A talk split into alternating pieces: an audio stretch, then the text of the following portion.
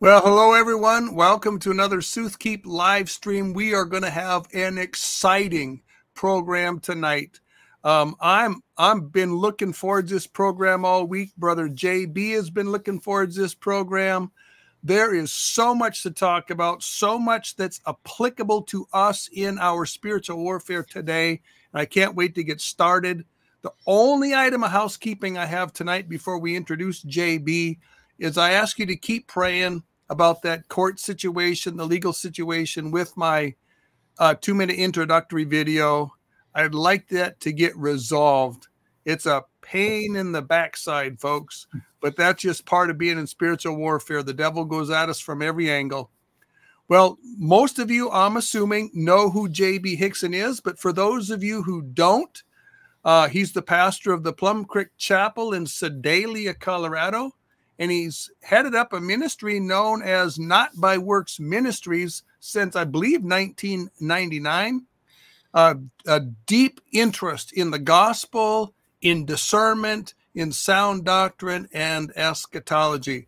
And folks, if you're not familiar with his YouTube channel, I encourage you to go to Not by Works and subscribe. There's yeah. Be, go ahead. I was just going to clarify. We we don't really post stuff to YouTube anymore. We still have several thousand videos on there, but we quit using YouTube. Okay. two and a half years ago, when we had eleven different videos get you know get wiped off of there, and they kept punishing me and giving me uh, you know uh, penalty marks. And so, uh, notbyworks.org is the best place to go. But all of our videos are on Rumble, and you can get there from our website, notbyworks.org. Okay. Thanks for the clarification. Good to know. All right.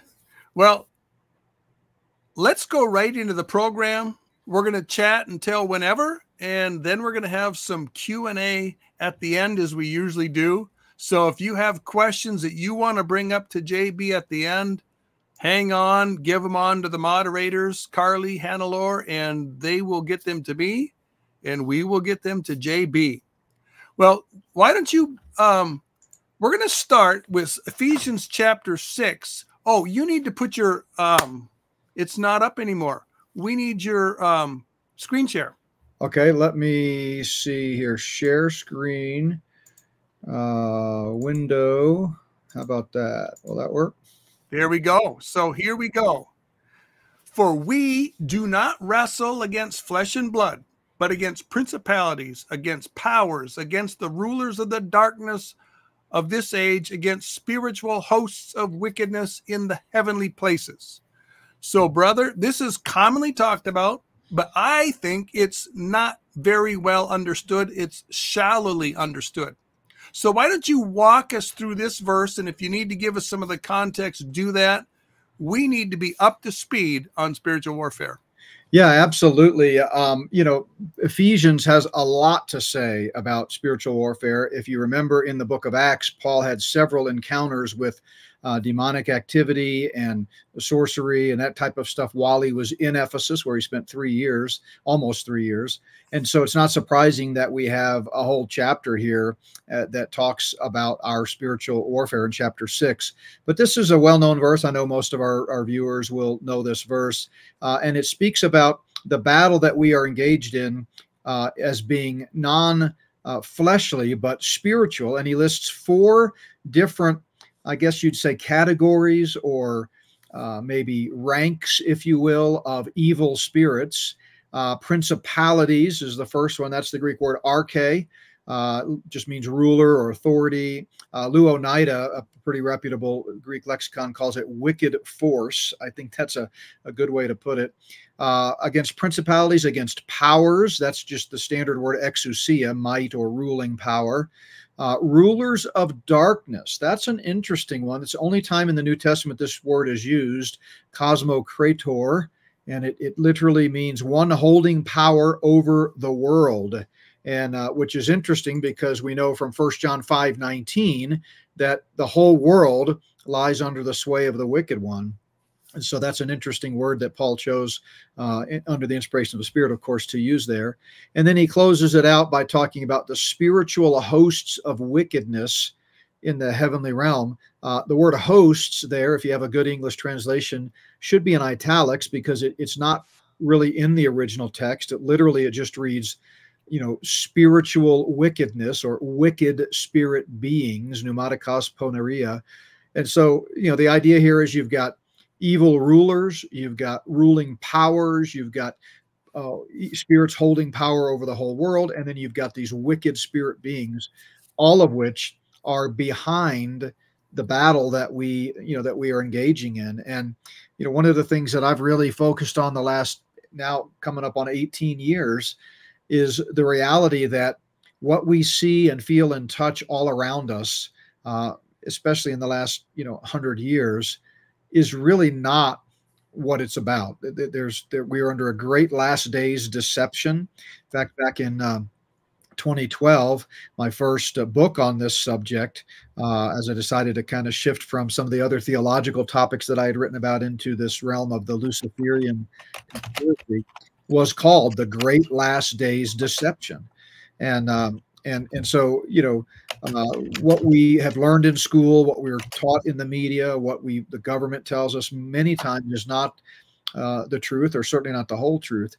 And so, you know, I've often said when things are heating up in the heavenlies, it it it spills over onto the earth and and and we see things heating up on the earth. Or conversely as things are going bananas here on earth especially you know with covid and all that's happened in the last 3 years or you can even go back uh, two decades to 9/11 and we just see uh, life changing dramatically in the in the norms and and everything that we've become accustomed to in this country and I think that is an indication that things are heating up in the heavenlies. And so, uh, yeah, Lee, it's uh, it's a key verse that has uh, really uh, I come back to again and again. You know, Paul puts it this way in uh, Second Corinthians ten that though we walk in the flesh, we do not war according to the flesh. Uh, and that's something that we need to, to keep in mind. The weapons of our warfare are not carnal, fleshly, they are mighty in God through pulling down strongholds. I don't know if you noticed, brother. Oh, but you would you had frozen up for a little while. You're not frozen now, but for like five minutes you froze up. Oh, you're kidding. While while I was waxing eloquent about Ephesians six twelve. Yeah, yeah. Uh, well, shoot. Um, so was it sharing the screen or no? Yeah, no. Well, I shared the screen and then unshared it, but when I came back, you were just just kind of frozen, and all we heard was your voice. I mean, the voice was great, the audio was fantastic, but the video is froze. oh, interesting. Well, okay. Well, we've got fiber optics, so hopefully it shouldn't be an issue. But uh, well, that's just that's that's that's an illustration of the spiritual warfare, right? I, I was just going to say that uh, it's amazing some of the things that happen with electronic equipment, with that the demonic realm can get involved in it. The the demonic realm operates on the electromagnetic wavelengths. It's operating in the realm of light and in the realm of electricity. Yeah, yeah, no doubt. Well, you brought up this passage about not walking in the flesh, uh, and that the weapons of our warfare are are um, not carnal, but they're mighty for God to pulling down strongholds. And you'd mentioned some of the strongholds that we face, for instance, that kids are going to face in school and stuff. But how, how about a, a, practical application for the believer's life? I mean, everywhere we go, we are assaulted, even if we're not aware that we're assaulted, with uh, the oppression from the, the dark realm trying to distract us. So what are some applications that we can take into this for our everyday spiritual warfare? Well, you know, I think the Bible gives us a lot of data, particularly in the book of Acts, on how to interact with demonic beings and, and evil spirits and so forth. And so, even though Acts is not you know prescriptive, it's descriptive. I think we can learn a lot from that. Uh, same thing with the Old Testament. We see encounters in the historical narratives of the Old Testament with these demonic beings. And so, uh, obviously, Jesus' encounter in the wilderness after his uh, baptism, as he began his ministry, is instructive as well. So, if we take you know some takeaways from that, it would be use the Word of God as a weapon you know the word of god is the the offensive weapon there satan uh, jesus used it against satan we can use it too we have all kinds of anecdotal evidence from those who have been on the front lines of this uh, did i freeze up again Am I still good? Or no, you're fine. Yeah. Okay, yep. good. Uh, I was looking at your expression and I thought, I wonder if I froze up again. But uh, but no, the late Russ Dizdar, you know, talked a lot about encountering, um, you know, these evil spirits and you know how we use the word of God and it just makes the the evil spirits flee. They cannot uh, abide in the presence of, the word of God. Uh, I think prayer is critical. Uh, by, the, by, the, way, we know from the seven sons of Sceva that you know this type of thing is not something to dabble in right i mean it's it's not something even though we greater is he who is in us than he was in the world and we have the the you know the power and, and the victory and all of that it's not something that the average believer should just go looking for a fight with the devil because it's it's a pretty uh, pretty heavy stuff and uh, uh, you know I, have often pointed out that second john i think it's verse 8 or maybe verse 10 i think it's verse 10 talks about how when someone comes to your door and doesn't bring sound doctrine, these false teachers in, in the late first century there, you shouldn't even bid them hello, not even let, let them in your house. And uh, that's because behind such false teachings uh, is a demonic spirit. You know, it's, it's evil. Um, Jehovah's Witnesses, Mormons, uh, you know, all kinds of things. And a lot of Christians, I think, naively, uh, you know, welcome those types of uh, uh, belief systems into their home, thinking, well, I can just convince them otherwise, or well, that's you know, you got to wrestle with Second John ten. It's pretty clear you shouldn't even let them into your house because God knows what a you know what an evil spirit that is. Uh, and then we could get into hitchhikers and some of the other issues related to spiritual warfare. Um, but uh, yeah, it's it's pretty pretty uh, serious stuff. And the key thing, Lee, is I think it's it's ramping up. Yes. So my uh, my book, Spirit of the Antichrist, Volume Two, is all about uh, the paranormal, uh, the uh, you know UFOs, and and all this kinds of thing that I think it's no accident we see more and more manifestations uh, of this because Satan is not omnipotent, he's not omniscient, uh, he's not omnipresent. He has to use his evil spirits the ones that are at his disposal to do reconnaissance missions and to send them out to report back. And he is ever, especially ever since Israel became a nation, uh, 1947, 48, that was critical when the, the world started talking about letting Israel back into the homeland. When Satan saw that, he knew that his time is short. We're, we're getting close because uh, he knows Israel plays a key role in the tribulation period. So I think at that point, that's when we really see a marked spike in in some of this type of activity. One thing I've thought about too, just observing my own life, if I don't make cautious use of the world's music and the world's movies, if I'm not careful, that stuff can affect my emotions, it can affect affect my thought patterns very quickly things can spiral out of control spiritually bringing on anger or are feelings and thoughts that shouldn't be there. And so for me, a, a, lot of my spiritual warfare kind of bring it right home close to the vest. Just be very careful of what I allow to come into my eyes and what I allow to come into my ears. Yeah, it, it really is a battle for the mind. We, we read about that in Colossians uh, uh, chapter 2, uh, and that very next verse after the one that I showed on the screen, uh, 2 Corinthians 10, verse 4, the very next verse says, casting down arguments and every high thing that exalts itself against the knowledge of God. And then notice, bringing every thought into captivity uh, to the obedience of Christ. So it really is a battle for the mind. And uh, you're right, you have to be careful about that stuff. You know, Wendy and I uh, have studied this for years. We've gone down this journey in this, this rabbit hole together. Uh, and, and you know we can tell you there have been many many times over the last 18 years where we've had we've become so overwhelmed by all of the evil that we see out there that we're uncovering and reading about and learning about that we had no idea it existed that we just have to set it aside for periods of time it, it becomes consuming depressing it affects everything about you and and we have to just get in the word and let the word kind of rejuvenate us. I mean, uh, uh, some of the books that I have in my bibliographies in the books, you know, I kind of think they should come with a disclaimer: don't read this if you have a weak stomach, because it it explains some pretty evil uh, satanic ritual type stuff that, that's going on out there. Well, one more thing on this subject before we move on.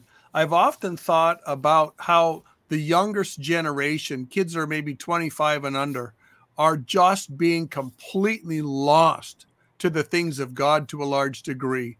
And there's several influences here, but one of the ones I think about the most is how deeply involved these kids are in games mm. that encourage them in witchcraft and magic and connecting with the demonic realm, the dark realm. What are your thoughts on the dangers of this? Yeah, wow. I mean, um, that is so true. And of course, it, it it's always been around. It goes back when I was a kid and people were playing board games like Dungeons and Dragons and things like that. But it uh, it's hard to overstate the danger of the types of things that they're doing today. First of all, you've got the spiritual aspect that we've been talking about, but even yeah. apart from that, you've got the physiological aspect of it of just sitting in front of a screen for hours on end and just the way your mind reacts. And, and by the way, this is why the military, you know, has been training young people for decades now eh, eh, in, in front of a screen with a joystick. You know, the, the modern warfare is totally unlike uh, what it used to be. I mean, it, it's always bad. Warfare is, is hell, of course. Uh, but nowadays, these these kids that enlist, you know, they they they pump them up with drugs and chemicals, and they turn them into these really almost uh, cyborgs in a, in a way, just just mind controlled people, and they they have no problem sitting at a, a computer terminal and dropping bombs, uh, you know, on people. Um, but that's another whole subject. But yeah, you're right. I mean, this is something that is by design, of course. If you if you understand the history of it in America, they've wanted to control and capture the minds and hearts of our young people for hundred years. One of the big ways they do that is through Hollywood. I don't know if if your uh, viewers are aware. I imagine some of them are, but Hollywood is is has long been a beachhead of, of beachhead of Satanism uh, going back to its founding in the mid 19th century.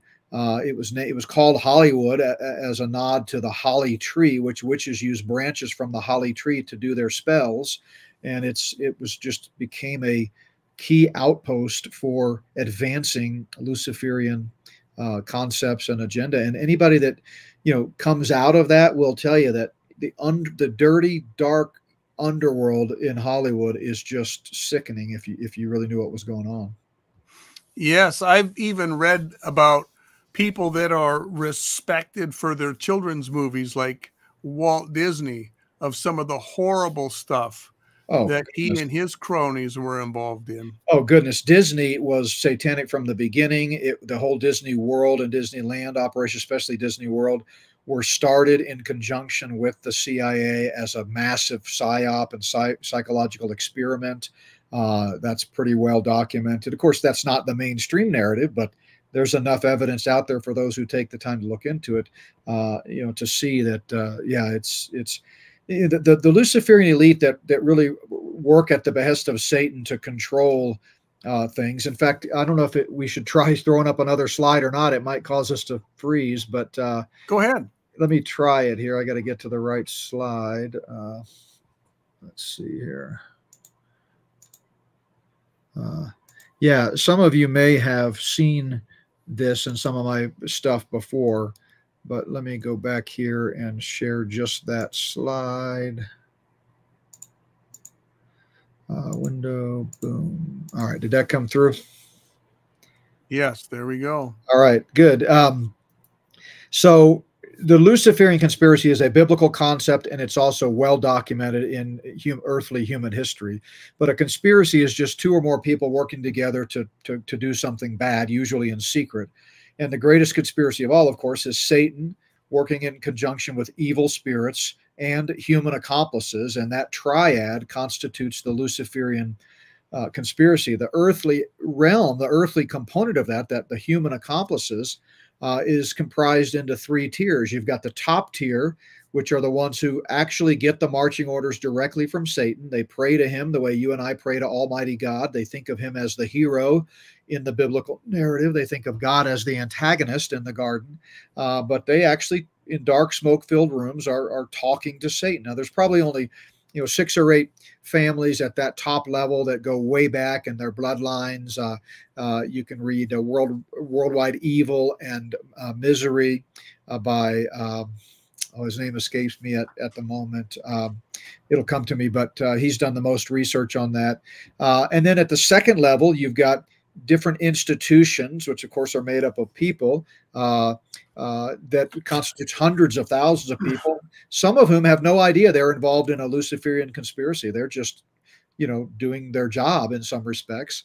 Um, and that's where we see all the secret societies. I'm going to be speaking about uh, secret societies in uh, Orlando in March at the uh, Prophecy Summit. I know you'll be there as well. Uh, and then at the bottom level, you've got politics, uh, military and intelligence agencies, world religions, and religious, you know, organizations. And then you've got all of the satanically controlled policy groups like UNESCO and uh, some of these other, you know, groups.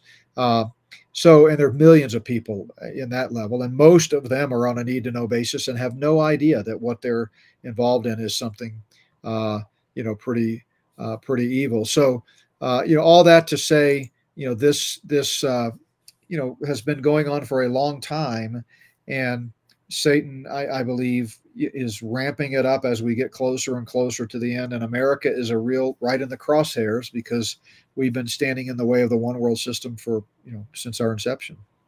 Well, it's interesting to me is when you look at how deep this web of deceit goes. You get people that get all excited about some clean the world up political vision, and they don't have any idea what they're up against. They have this idea we get enough votes, uh, we get enough, a handful of people in the right places, and we can right the ship.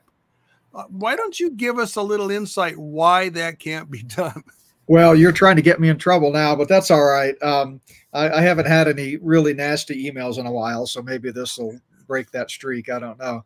Uh, no, I, I just encourage, I'll, I'll, give you my thumbnail sketch, but I encourage people to read my Spirit of the Antichrist books, which are well documented. One has 60 pages of bibliographic citation, the other has 38.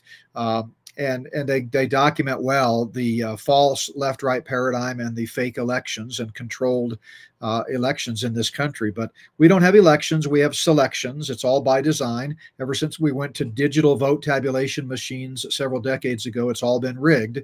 Uh, we don't. We we may go through the uh, motions of voting, but it's all pretend. And so people ask me all the time, do you vote? And I say, I absolutely believe in voting. I just don't believe in pretend voting. I'll vote, but I'm not going to pretend to vote. And since we have these rigged systems that your vote never counts, there's no uh, chain of custody of the votes, it's all completely rigged. You just dutifully go through the motions, and then later that night, CNN tells you who the president is, and, and you assume that it's an accurate count. But there have been all kinds of documentaries out there, books written, congressional hearings. People have died trying to blow the whistle. I mean, this is well, well documented for those who take the time to look behind the curtain. And so the reality is, you're right. We're never going to turn this thing around at the ballot box. Uh, if we could, we would have done it long before now because, uh, at least at surface level, at face value, uh, the you know the the right Republicans is present, promoting the proper philosophical and moral viewpoints, and the left, the Democrats, are not. And so, if if if the voting really worked and the system really worked the way most people think it would, all we would need to do is make sure that we had a Republican in the White House, a Republican-controlled Congress, a Republican-controlled Senate, and a majority of Republican-appointed Supreme Court justices. Well, guess what? We've done that multiple times, and nothing ever changes. In fact it gets worse. It was, you know, Republican uh, super majority on the Supreme Court that handed down a decision last year that was the most demonic decision in the history of the U.S. Supreme Court, in which it claimed that unborn children are not citizens. They're not human beings. They don't have any constitutional rights. The Dobbs decision. Sadly, many naive Christians hailed that as a victory, claiming we overturned Roe v. Wade, when, as usual, the Luciferians were calling light dark and dark light and it was just the opposite. The Supreme Court uh, can only rule on things that are expressly uh, stated in the Constitution, and they can only defer to the states those things that are not expressly spelled out in the Constitution. And so when they deferred this issue of whether the unborn have the right to live, uh, whether they have the constitutional right to life, liberty, and the pursuit of happiness, they were saying quite clearly unborn children have no constitutional rights. They are not human. They are not citizens.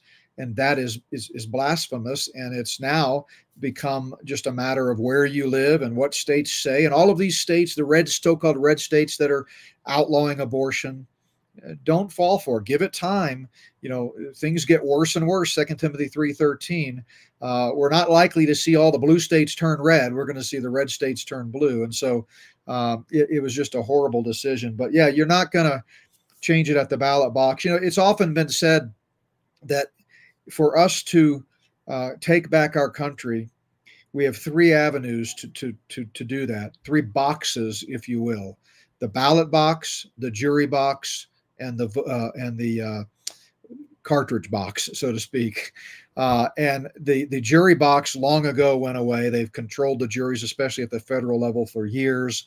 Um, there have been movements afoot to try to you know remind people of the constitutional rights of juries but most juries are completely bought and paid for they're tampered with or they're just you know not given good instruction we've already talked about the ballot box and so that leaves the the uh, you know the cartridge box and you know that's the worst way to go. But sadly and i hope this doesn't happen but there are a lot of people out there that are, are feeling like we've done all we can and yet our votes don't count. Nobody listens to us. The, the, the government is controlled by rogue elements that are not out for our best interest. And and i think that's exactly what the luciferians want. They want american citizens to take up arms uh, against each other. In fact, I don't know if you've seen the trailer for the Alex Garland movie that comes out April 26th in the big screen. It's a big, you know, Hollywood production called Civil War. And oh, yeah, I've seen trailers for that. Yep. Unbelievable how they're telegraphing, I think, and predictive programming. You know what's what's what they see coming down the pike, and, and we've only seen the trailer, but um, you know i'm sure when we see the movie it'll be quite telling as to you know an accurate picture of what uh, the global elite want to happen in this country to turn on ourselves. If they can get us to shoot each other, they don't need to shoot anybody. You know. What's really interesting, bringing up the the movie at this point, is that for decades, actually since the early 1900s, science fiction books and science fiction movies and apocalyptic movies have been one or two decades ahead of the curve, sometimes three, four decades ahead of the curve told us ahead of time where the Luciferian agenda was headed. Mm-hmm. I just find this fascinating. Yeah, it really is. And there's a lot of evidence that some of these uh, Hollywood, again, you know, refer to my earlier comments about Hollywood, are channeling demons and getting special insight, uh, you know, through the evil realm. And so I'm not saying that it's all conscious, intelligent predictive programming. Sometimes it just could be happening in the spiritual realm. Yep. But yeah, there's no doubt that, especially in the realm of science fiction, as you say, we've seen you know some pretty prescient stuff. I've seen a uh, years ago observed that when you come to the end of the world apocalyptic movies, the the power that's coming to destroy the earth is always painted as the bad guy or the bad guys. Yeah. And the one and they're ugly they're painted. They're they're made to be ugly. Yep. And then the ones that are here that come and show up to save mankind are are beautiful and they're they're the nice guys. And so really it looks to me like this is just preparing the world to call God the devil and to mm-hmm. call the devil God when it, the chips come down at the end of the age. That's a great point. You're right, and that's right out of the Bible in terms of the Antichrist and the descriptions that we see of him, which I talk about in my Spirit of the Antichrist, Volume One. Uh, yeah, they they want you know Satan himself, right, masquerades as an angel of light, and so that's the whole that's the whole premise. You know, one more thing I want to cover on this before we move on. In Mark 3:27, we read, no man can enter into a strong man's house and take away his goods except he first bind that strong man and then spoil his house. It, to me, when I look around at all the problems we see in the world in Hollywood and in politics and in education, so, like this stuff is so deep and so thick, you wouldn't find enough righteous men with enough dump trucks and shovels to actually haul the garbage out. There'd be no place to put it. Yeah. But someday, some glorious day, our Lord's going to come down and he's going to haul all that filth out. He's going to take the trash out and drain the swamp. yeah, he is. I'm glad somebody finally will. I mean, Trump drained it right into his cabinet and, and federal appointments with 67 CFR members. Uh, so much for draining the swamp. But uh, yeah, you know, that's a great passage uh, there in early in Mark's account, you know, where they were accusing Jesus of casting out demonic spirits by the power of Satan. And, and, and basically, Jesus points out that that makes no sense. It's not logical for him to be casting out Satan's agents if he was, in fact, one of Satan's agents. Yeah. Uh, and so, uh, you know, since Jesus was in fact destroying Satan's work, which he did ultimately at the cross, uh, he's got to be stronger than Satan. And, and you're right. What a day that's going to be when Christ uh, comes back. You know, he's he's sitting at the right hand of God today, the throne in waiting. But but one day, uh, you know, God's going to say, "Go get him." And uh, yeah, we had a, we had a dog once when we were er- early in our marriage, and she loved to go out in the backyard and chase squirrels. And so we got to, to where every time we let her out, we'd say, "Go get them." And man, she'd run out there. And of course, she never caught any of them. Uh, it's going to be different when Christ comes back and God says, "Go get them." He's oh man, he's going to ultimately defeat the Antichrist and false prophet first, casting them into the lake of fire, and then a thousand years later, Satan joins them, where he, the Bible says, will be tormented day and night forever and ever. And then the saints here on earth, the unglorified that are being ruled over, and the glorified that are ruling, we are going to enjoy the glorious freedom of the children of God. Yeah. And it is going to make the best glory days of America look like living in a shack in in the middle of the Sao Paulo uh, dump yard. Wow, totally agree. Yeah, that's uh, that's that's exciting. I get excited just thinking about it because uh, I tell you what, 2024 is shaping up to be quite the year. And if you don't have that hope, I was just working on my message for Sunday, but you know, today, most of the day, in fact, and I'm starting a new series on First Thessalonians, and it's just amazing to me how Paul ties the, the everyday hope of the believer to the return of Christ. You know, if we didn't have that hope, uh, Paul says, if not in First Thessalonians, but he says, if in, in all, if uh, if in this life only we have hope, we are of all men most pitiable. I think it's First Corinthians 15. Yep. And uh, so I tell you what, it, it's exciting when when things look like they're falling apart on the earth that just means God is bringing everything together. I've often paraphrased that passage, uh, and maybe it's actually a little bit more accurate of a translation. But if in this life only we have hope, we are of all men the most to be pitied. Nobody, nobody gives up more earthly gain and earthly opportunities for less in this world than the devoted believer. You know, and some people say, well, how about the Buddhist priest? Well, yeah, he's given up a lot of physical substance, but wow, does he cash in on the praise and the pride of man? And same same with the Catholic priest. They give up a lot, but wow, do they cash in on religious pride? Uh, But the believer, we we sacrifice on every level, every aspect of our life for zero earthly gain. Absolutely. Yeah. I mean, that's, uh, it's all about perspective. You know, multiple times Paul talks about setting your mind on things above, and our citizenship is in heaven. And you know, we're just Peter says we're just sojourners and pilgrims passing through. It's it's all about perspective. And I, I tell you what, Lee, people, especially the church, the believers, are going to need to remember that perspective more than ever before this year, because unless God intervenes, or of course, unless he comes back to rescue us from this present evil age, uh, we're gonna we're gonna face some unprecedented times, and I think we need to remember uh, where our citizenship lies. Well, you and I talked before this program actually kicked off a little bit about how we're engaged in a spiritual war that goes all the way back to the garden and it progresses forwards. You have this a battle that's foreseen between the seed of the serpent and the seed of the woman. And we see this developing all throughout history. And we see the Genesis 6 Nephilim thing happen. And then it's again after the flood. There might be debate over how it happened after the flood, but there's no debate that it did happen again after the flood. and that stuff's still here today. Now, you mentioned an interesting story. Do you want to go into the Miami episode? I would love to, and I imagine some of your viewers are probably have caught wind of it. But I started hearing about it shortly after it happened yesterday. People started texting and emailing, and it was some pretty bizarre stuff. And obviously, we still don't know uh, and may never know the facts of the matter.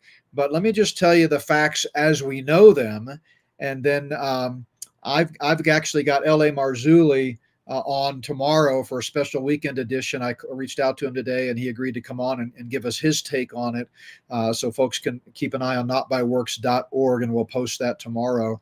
But uh, apparently in Miami, there was a some type of massive incident at a mall that involved up to 50 some people even say 60 you can see cell phone footage of it and i counted at least uh, 40 to 50 uh, police cars descending upon this mall. Uh, the original report was there was uh, a group of uh, young men uh, in a, involved in a brawl with sticks, hitting each other with sticks. Um, but you know, obviously, as is always the case, eyewitness accounts and people posting on Twitter and Facebook and whatnot said there were multiple gunshots fired, and then they all started reporting, you know, multiple reports that they they saw they were eyewitnesses of several seven to 10 foot tall, some people say eight to 10 foot tall, alien looking giants that were uh, in the mall. And they started shooting at them. And that's where all the gunfire uh, came from. Uh, of course, uh, the official response was they confiscated cell phones, they scrubbed the internet, they shut down the power in that area. By the way, they also, in the immediacy of it, shut down the airport. And you saw black helicopters flying overhead. I mean, this was way much bigger than just a few kids hitting each other with a stick. Uh, and yet, uh, that's the official narrative. And so more and more is coming out. It's still very fresh. I think we'll get more eyewitness accounts. Uh, some of the phones were not able to be confiscated or scrubbed. They, a lot of people said they took their phone, they gave it back. It had been wiped clean back to factory reset. Uh, so we don't really know, uh, but uh, LA uh, has kind of weighed in, as have some others, and said if this the eyewitness accounts turn out to be true, this could very easily be uh, a a manifestation of evil Nephilim that that we've had before. We had another one a few months ago in Las Vegas uh, that was in someone's backyard they called 911 reporting these 10 foot tall giants that were climbing over their fence. The police came.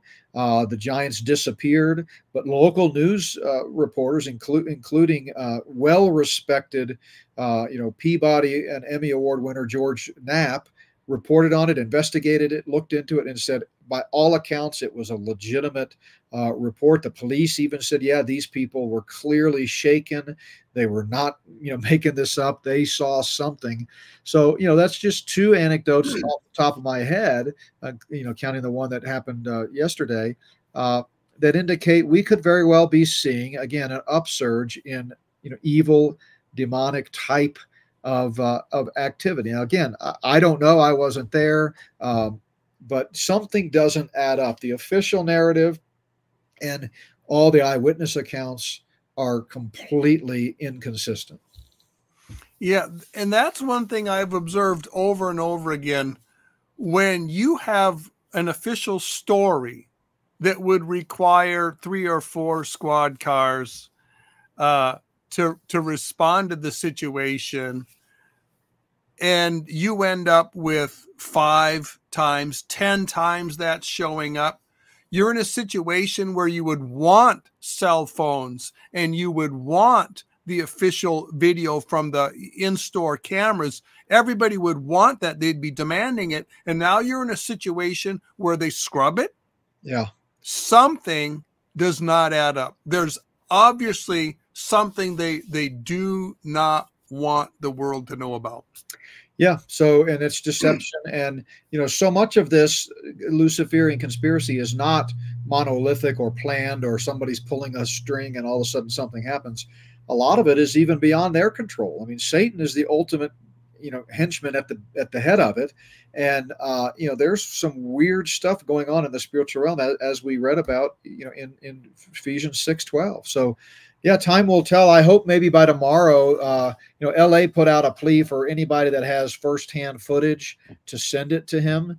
Uh, he did a video this afternoon, just kind of weighing in on it. Uh, and I hope maybe by tomorrow he'll have maybe more intel about it, and we'll have some more data. That'd be great. I, I think I'm going to want to watch that myself. If I can't watch it live, I'd love to catch the uh, catch it later. Yeah, so we're gonna just record it. It won't be live. Uh, we'll record it and then I'll post it immediately. So I would look for it by you know tomorrow night. You know, five six o'clock uh, central. We should have it posted.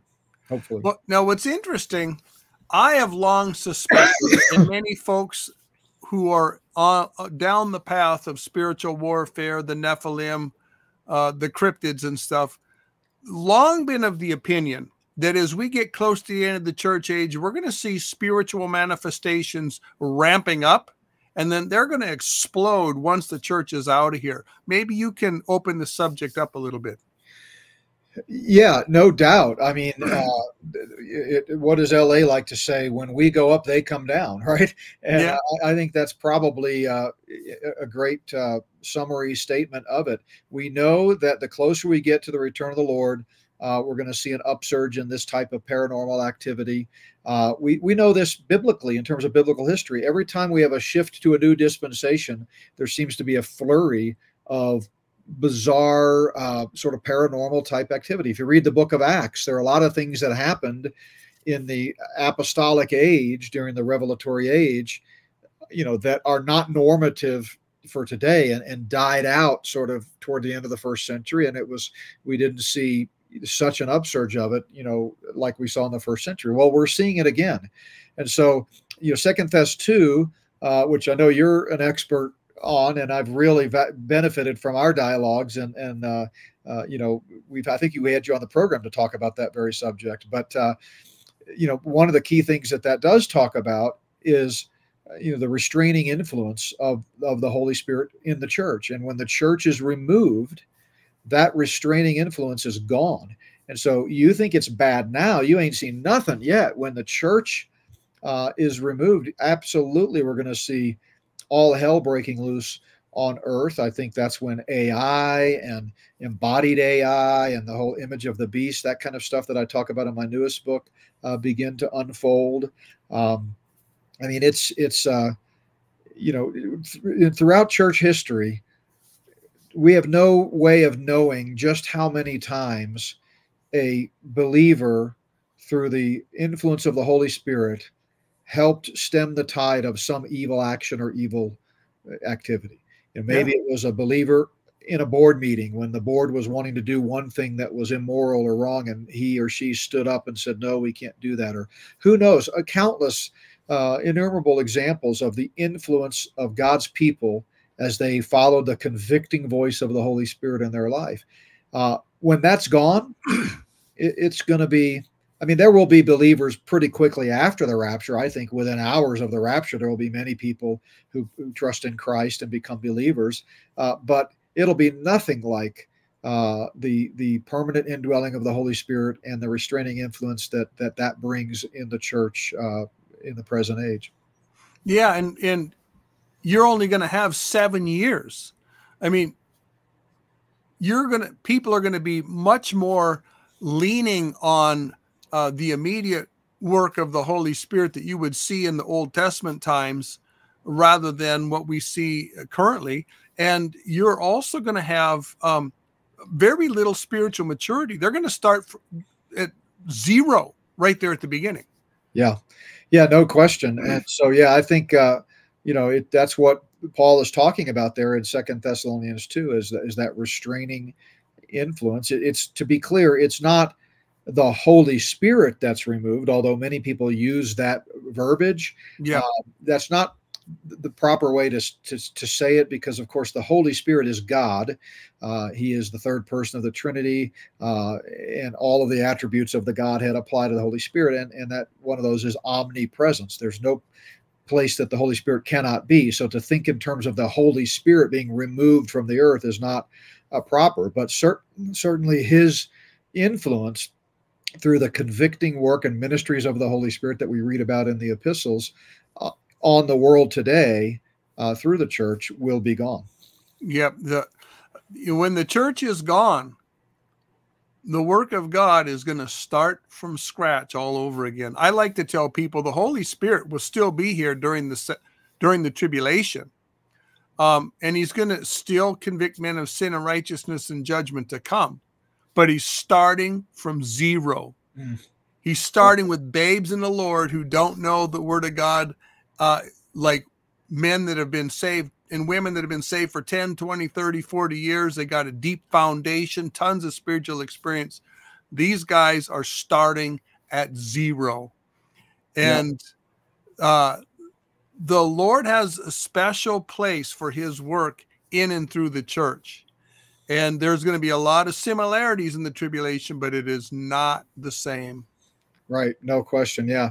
And you know, one of the unique blessings of the of believers in the church age is that sealing and permanent indwelling of the Holy Spirit. We have no biblical indication that that is is going to happen to tribulation saints. And we know for a fact it didn't happen to old testament saints. The holy spirit could come and go and that's why G, that's why uh, david had to pray uh, take not thy holy spirit from me uh, psalm 51 so um, so it's just a different ministry. Um, the Holy Spirit's alive and well. He's always been alive and well. He's God. He's eternal. There never has been a time when he didn't exist.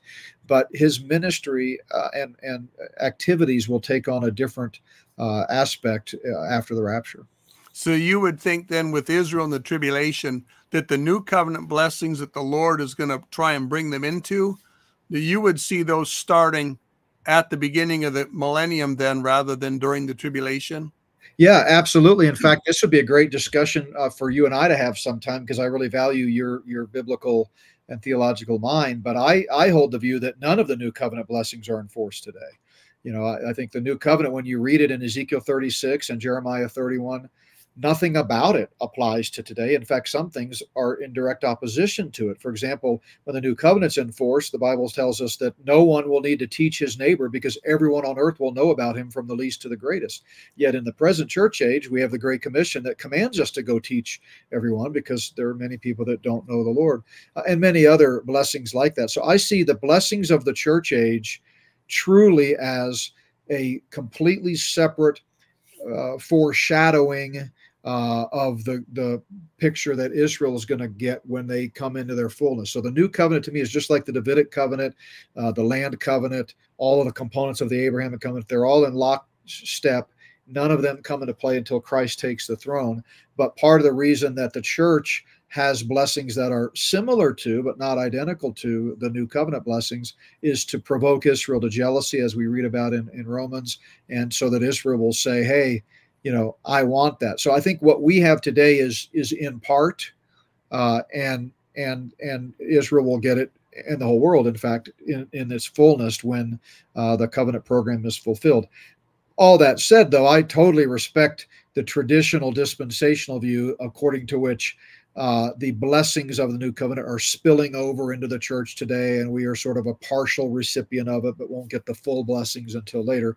I mean, we all end up in the same same place. Yeah, it, that is a complex situation to try and work through. Yeah. Because the new covenant was specifically addressed to Israel, made specifically with Israel. And yeah. somehow by people might vary on their explanations. The Gentiles participate in the blessings that come through it. Um, but it's not specifically made with the Gentiles, specifically made with Israel. All the nations do get to be blessed, though. It's it's yeah. kind of hard to work through it. Yeah, and and the blessings of the Gentiles that I mean pretty clearly won't happen until the the kingdom. Yeah. Uh, the church is a subset of the Gentiles, and I just I take a pretty hard line on the the mystery of the church and the parenthesis of the church and that everything right now is unique to the church and we are the ones that are bringing blessings to the world not israel uh, yeah. someday israel will bring blessings to the whole gentile uh, world. But it is it is uh, pretty interesting stuff. The New Testament, all of the references to the New Covenant, the New Testament, with the possible exception of Second Corinthians, what is it, four? Anyway, I can't remember the exact reference where Paul talks about being ministers of the New Covenant. Uh, yep. All of them are pretty clear clearly Israel, you know, Jewish in nature. Uh, the of course the one in the upper room when Jesus institutes the Lord's Supper, that's when the new covenant was ratified. Yep. So you know the Abrahamic covenant was given and ratified in the Old Testament at Abraham's day. The Davidic covenant was given and ratified in David's day. The land covenant was given and ratified in Moses' day. The new covenant was was promised in the Old Testament, but it wasn't ratified until the cross. And so uh, and that was before the church age, right? By the way, so you know the church didn't come about till 50 days after the resurrection, and so I take it that, uh, and then all the other references are in Hebrews, where he's referring back to how Christ is the ultimate sacrifice and superior to anything that uh, you know uh, uh, Judaism had to offer for those Jews that were thinking about reverting back to Judaism. So I think that Paul is essentially saying in that one passage, which is really the only potential one that indicates the new covenant's in force today is that you know we are all uh, ministers of the blood of the new covenant. We share in the christ of the new covenant. We share in it in a different way but it's the same christ the same god who's going to fulfill the promises to israel is also the one who's saving the whole world. Amen. Amen. I, i'm so thankful that practical theology but on the ground the level at which we get saved is so much easier to understand than than really putting together some of the deeper points of systematic theology absolutely and to that end hmm. uh, this would be a good spot to to mention the simple gospel and the childlike faith that it it calls upon people to have in order to be rescued from the penalty of sin you know not by works we're passionate about the clarity, accuracy, and urgency of the gospel. And uh, I, I try as best I can every time we're on a program to at least take a sentence or two and share the gospel. And the gospel is quite simple Jesus Christ, the Son of God, died and rose again to pay your personal penalty for sin. And anyone who in simple faith trusts in him and him alone as the only one who can forgive their sin and give them the free gift of eternal life instantly is saved the moment they place their faith in him. And so I hope if any of the folks that are watching the live stream have never trusted in Christ, I hope you do that today. And anyone who might watch the video later, uh, by God's providence, you stumble upon it. You need to understand you're a sinner who needs a Savior, and the only hope is Jesus Christ who died and rose again for your sins. Amen. Amen. And any victory that we ever find comes through Him, not to Him. That's true. Amen. Amen. I know as a young as a young man, I was very unclear on the gospel. Didn't no one had ever I didn't hear it in the church I grew up in. First time I ever heard the gospel preached, it was in circles I would be in uncomfortable in today. It was Catholic charismatic circles. but they preached you have to be born again. And if you're born again, you have eternal life. It's the first time I ever heard it. Hmm. And I immediately jumped all over it. I I I I was uncomfortable at the thought of you're just going to die and turn to dirt, and then and then what? Well, that that was such an ugly, dark thought that the first time I heard the gospel, there was nothing to think about. I didn't even stop to to to go through it and process it. As soon as I heard it, I said yes. Mm. In hmm. fact, I I I embraced it without even consciously thinking of it. Yeah, it was what I was looking for. Yeah, Paul said the, the, the gospel is the power of God to salvation. Amen. And, uh, you know, unfortunately, uh, uh, even though the gospel goes forth, uh, some people, uh, you know, turn a deaf ear to it. They quench the spirit. They're not. They're not able to. Uh, you know, we're not willing to respond. But we don't know. At some point, as the gospel continues to go forth, the convicting power of the Holy Spirit will break through, and and just like that, faith meets the gospel, and the result is eternal life. Amen. Now, here's a, a, subject we've talked about a little bit tonight. Um, do you think believers should be more worried about the classic demonstrations of of the dark spirits like we talk about demon possession and we see it in movies and and maybe people have even experienced it with family or friends or one or two situations or should they be more concerned about the subtle agendas that Satan is disseminating through this world in the religious and political realms? I mean, that's a that's a great question. Um, I mean, I, I it's hard to quantify either. I mean, it, it's kind of a both and. I think at the very least we need to have an awareness, as we talked about at the outset today, of the spiritual realities that are that are out there all around us. Um, but you know, we do it live in a practical world of time, space, and matter, and so to whatever extent we can, we we ought to be making a difference. But you know, if you'd asked me that question ten years ago or twenty years ago, uh, it might take a little bit different approach. But right now, I, I believe, you know, the, the, time is of the essence. I really yeah. think we're we're facing some urgent times, and uh, people, you know, uh, need to be thinking in terms of the spiritual reality. Now, that doesn't mean you you know you sell all your possessions and move to a mountaintop and dig a hole and sing kumbaya or anything like that we still have to live life to the fullest. We have a job to do until christ calls us out of here. We're, we have a job to do very clearly as the church. And so we ought to be living life and fulfilling our biblical mandate as as the body of christ. But we ought to do it today with a slightly different um, viewpoint than maybe we might have done it back in the 50s and 60s. Um, you know, I think we need to be consciously aware that, you know, things are, are heating up. I mean, just in the last three years, we've seen major changes in, in our freedoms, the, the attack on free speech. You know, my, my friend David Fiorazo has written a, a powerful book called The Assault on the Image of God. And before that, he wrote one called Canceling Christianity. And both of those are, do a great job of documenting uh, just stuff that if you'd asked our grandparents about, they would never dream these kinds of things would happen. Never.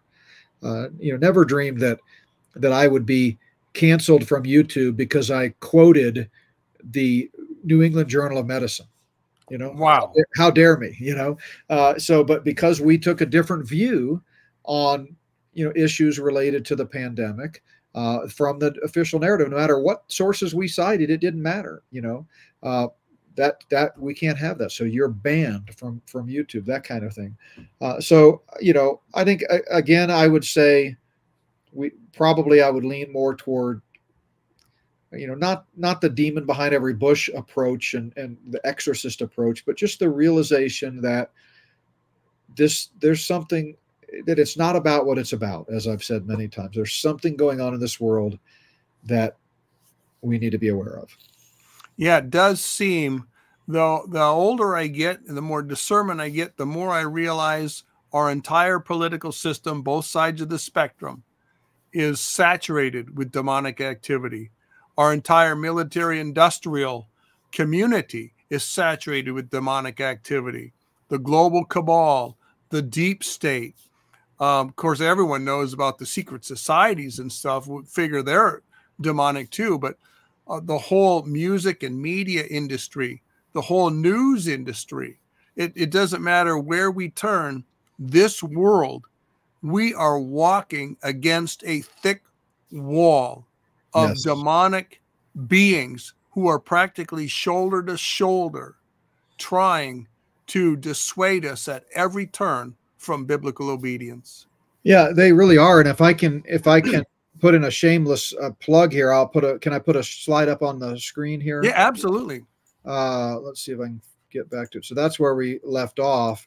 Uh, but uh, I wanted to uh, mention. Uh, let's see here. The three book series that I did and I, what made me think of it is you mentioned uh, secret societies, and I have a whole yep. chapter on secret societies in the Red Book, Spirit of the Antichrist, Volume Two. So, Volume One and Two came out in 2022, uh, and then Spirit of the False Prophet came out last September, so it's brand new. Uh, but all of those document a lot of the same kinds of things that you know that we've been talking about uh, tonight, and and you can find out more at notbyworks.org slash store, or just go to spiritoftheantichrist.org, spiritoftheantichrist.org, and that you can read the preface, you can read the whole table of contents and see some of the topics uh, that we talk about there, including uh, a lot of the paranormal stuff that I think is an indication we're getting close. Yes, this this demonic activity to me, um, once you see this, you can't unsee it.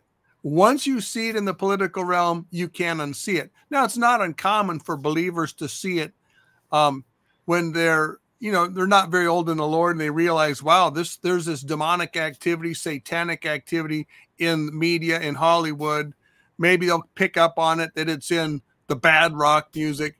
But once you start to realize, oh, this is everywhere.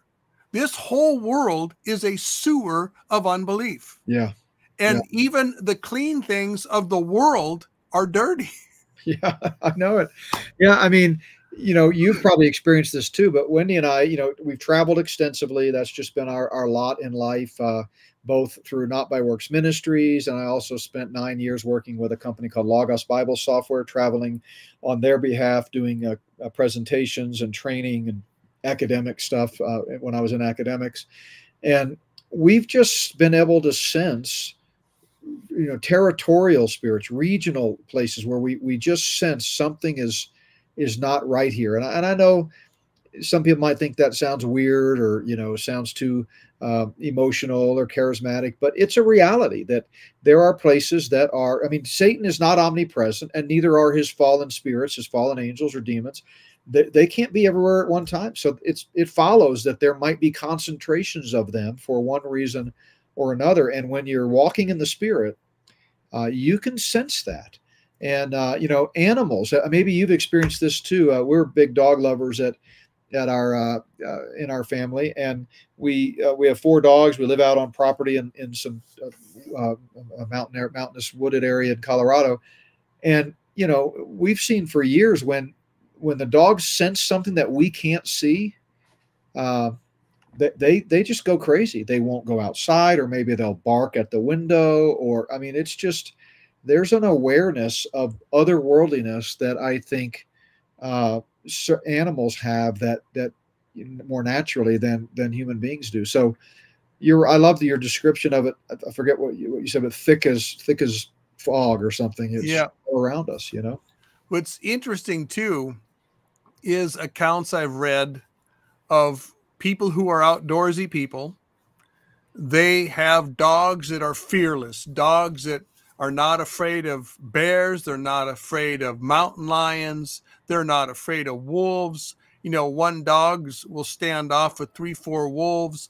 One or two dogs will stand off with the big bear. A couple dogs, one dog alone will stand off the mountain lion.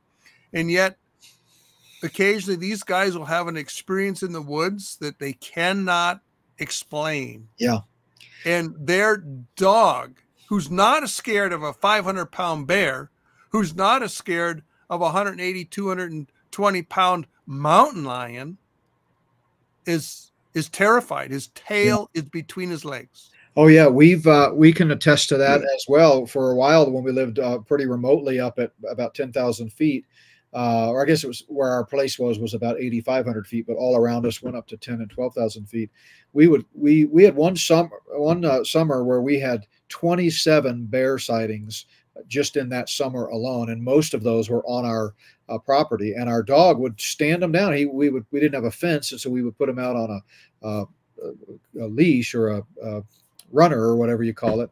And he if he would run right to the end of that thing, and if we hadn't got a hold of him, he'd have run right into that bear and just done you know fought with him. Of course, he would have lost, but uh, but but yet there are lots of examples of you know, uh, dogs, you know, cowering, whimpering. In my Spirit of the Antichrist Volume 2 book, I talk about strange disappearances. And uh, David Paulides some of your viewers may know that name, but I give some details in that chapter on accounts that he's given. He's like the world expert in studying, researching, and documenting strange disappearances that that do not conform to any conventional explanation, like you know, runaway, suicide, you know, predatory animal killed them, or you know that type of thing, kidnapping.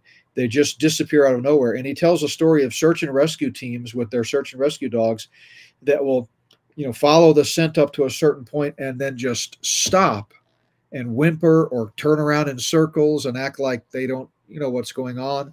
And they sense something that you know is highly unusual and highly paranormal. And so uh, yeah, I think it's just one more way that you know we can get a glimpse into the, the unseen realm. Hmm. There's so much that goes on in this world that we do not understand. And until we get deeper into the spiritual realm and start reading stuff uh, about the spiritual realm, we're we're still going to maintain that bank of fog. We're just not going to see or understand. Yep. Yep, I agree. Yeah, and and someday we will see. Some days our eyes, someday our eyes will be open, and uh, our faith will be made sight. And uh, but until then, we walk by faith. That's why Paul says that in Second Corinthians five. We walk by faith, set our minds on things above. Uh, we've got to keep the right perspective uh, because it can be debilitating if you, you know, when you really start to realize what's going on around us. Well, I got one more passage I'd like to turn us to, um, which is in Revelation 16. And I've long been fascinated by this passage. I'm going to read verse the sixth bowl, uh, 12 through 16. Then the sixth angel poured out his bowl on the great river Euphrates, and its water was dried up, so that the way of the kings from the east might be prepared. And I saw three unclean spirits like frogs coming out of the mouth of the dragon, out of the mouth of the beast, and out of the mouth of the false prophet. These are spirit demons or demonic spirits performing signs which go out to the kings of the earth and the whole world to gather them to the battle of the great day of God Almighty. Now, to me, this is fascinating on a couple levels here. Let me see. I think you put a, a slide up here. There, yeah. yeah, there we go. There's the verse if anyone wants to follow it. But what's interesting to me is here you've got the dragon, who's the devil, and you've got the beast, who's an awful being, and the mouth of the, the, the false prophet is an awful being. And then now they each have this frog demon come out of their mouth. It's like demonic creatures or beings also have demons. This is really bizarre. But these powerful demonic spirits go out and deceive the whole world. Now, what the question I had raised on this is is this a brand new phenomenon, this kind of deception, or is this something that's been going on for a long time and this is just the final act that brings everything to a climax? Yeah, I mean, I've always taken it as certainly the final act, but and and and greater in degree. I think it's been going on since yep. time began, since Satan led the rebellion in heaven. Um, but I think by this point in God's plan of the ages, first of all, you've got a whole slew of different types of evil spirits than there were at the beginning. Because when it first started, you just had one third of the angels that fell. Yes. You've got fallen angels, right? Then all of a sudden, now you've got these hybrids after the, the incursion when the fallen angels cohabited with the women and, and they gave birth to the Nephilim. And then you've got their offspring and then you've got you know the disembodied spirits of the nephilim whatever that is most people call those demons uh, who knows but you know now here we are 6000 years 7000 years later in human history and 6000 years at the point of revelation 16 and so i think it's it has been going on for a long time but i think it's it's a matter of degree. And this is unprecedented in human history like so many things uh, that the bible talks about. Joel 2 it talks about how this will be uh, unprecedented darkness and gloominess like never before. Jesus, uh, Matthew 24, uh, uh 21, I think it is, talks about how this will be, uh, you know, deception unlike any other and earthquakes unlike any other. So I just think, yeah, this is the the climax of Satan's, you know, kind of swan song. He's doing, throwing everything he can up there and getting ready for the battle. And isn't it amazing that with a word, when Christ comes back with that sword proceeding out of his mouth, he defeats the beast and the false prophet. Yeah, to me, that's an amazing story. But there's a, some very, a lot of encouragement in this, brother. I'm just thinking, because we're living in an age where there's a lot of darkness, there's lots of deception, uh, we're frustrated at the compromise, the hypocrisy, at the apostasy that we see everywhere. We see apostasy in the world, we see apostasy in the professing church, we see things that look like apostasy to us in corners that that have a lot of good about them. And so it's it's discouraging, it's frustrating, but there's a glorious opportunity here. We have an opportunity to be faithful servants and soldiers mm. in the greatest hour of spiritual battle since the founding of the church. Yes. And may may God strengthen us. May mm-hmm. He help us. May He give us vision. May He give us fire. May we have a, a feeling of the Spirit and a feeling of the Word like we've never had before, because we've got battles coming like yep. we've never had before. Yep, and we better be ready. I mean, we better be prayed up. We better be aware. Uh, we, we this is not the time to coast.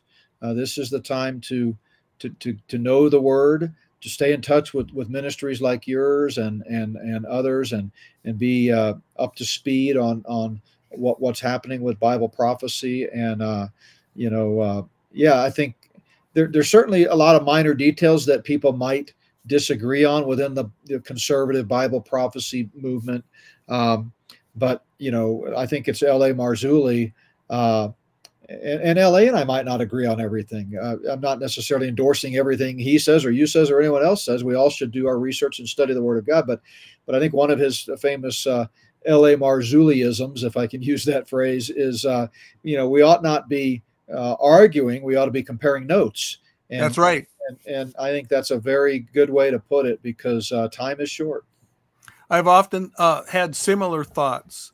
There's, you know, you can take any 15 of of the heavyweight names of our era that you think of in the dispensational prophecy world and line those guys up and there's going to be a large degree of agreement amongst them but they're all going to have points at which they're disagreed with every one of the other 14 guys there.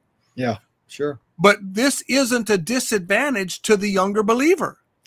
This is actually an advantage because yeah. in the multitude of counsel there is safety Amen. and yeah. you get the advantage of listening to all these heavy hitters and knowing that none of them are right on every point but knowing that by listening to a, a variety of these guys you increase your odds that you're going to be right on more things than any one of those guys are that's a great point. Yeah, you're you're exactly right. And by the way, I I don't have to tell your audience this, but if you and I ever come to different conclusions on certain things, go with Lee because he's a lot smarter and well studied than I am, especially on uh, the languages and things like that.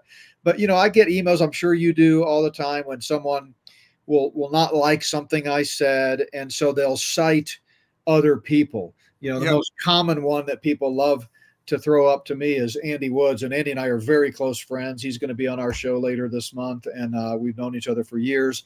And we joke about it, you know. But people will say, "Well, you know, Andy Woods doesn't believe that," and you just want to jump through the computer and strangle him and say, "Okay, so uh, that's fine if Andy Woods doesn't believe that. I respect Andy, but it doesn't really matter. What does the Bible say?" Now, if you yeah. email me and you say, you know, "This verse means this," and what about this, and I take a, that's fine. We'll have a biblical dialogue, but we live in an age where people like to be spoon fed and they they are very quick to jump on uh, personality bandwagons.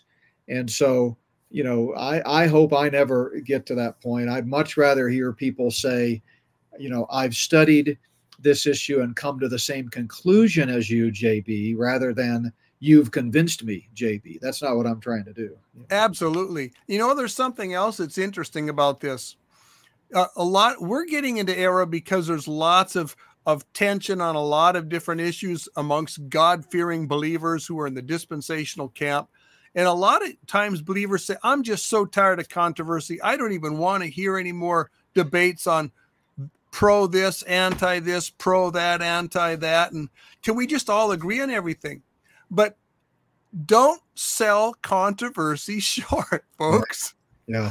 Um, uh, you know, the it says Paul wrote, it's necessary that divisions come so that those who are approved may be made manifest. Yeah. And every one of these divisions where one of your favorite teachers is at odds with another one of your favorite teachers, every one of these situations is an opportunity for you to learn and for you to grow, for you to use your God given reason, your God given responsibility, your God given discernment um, th- these are all glorious opportunities and there's reward for every one of these issues. And none of us are right on every issue but all of us have an opportunity to be right on every issue. And that is so profound. I hope folks are listening to what you you say. I mean you've you've you've really hit on something there this the benefit of disagreement. I mean, Proverb, what is it? Proverbs 27, 17, iron sharpens iron, right? Amen. You know, Amen. And, and as long as the, the, the, conversation is carried on in a good spirit. Yeah. Right. The, the, we're promoting Bereanism. We're not undermining it. Yeah. Yeah, no doubt. I, and and honestly, you know, we all are guilty sometimes of being a little grumpy and you know i've i've learned and i still have a long way to go but i've learned not to respond to critical emails uh, because but sometimes you just you can't help it. You just you just want you just have to respond and get defensive. But you know you're right. Be gracious. That's the key. Be gracious and uh, you know uh, learn learn and grow and study and uh, and and that's hopefully until the lord comes back and then then we won't have to study anymore right? Well brother do you have any closing thoughts before we move on to q&a uh, no, I'm excited to get to hear from some of your uh, your listeners there and answer some questions. I'm just so grateful for you. I, I wish I'd have known you longer, um, but God, in His timetable, you know, kind of brought you into my uh, sphere and network, and I'm grateful for that. I feel like uh, if the Lord tarries, we're going to have a lot to learn uh, from each other, especially me from you. But uh, looking forward to being together, I guess, in Orlando, right? Oh, absolutely. I'm looking forward to that time too. And you know, it's really been interesting because I'm a relative newcomer, really, to the prophetic arena uh, as far as on the national platform. Uh, Mondo and I both be you know rose about the same time and and it's it's been very interesting to see uh the lord give us both open doors but to come in and start rubbing shoulders with guys that have been in their field of expertise for 20 30 40 years yeah. That's a tremendous blessing.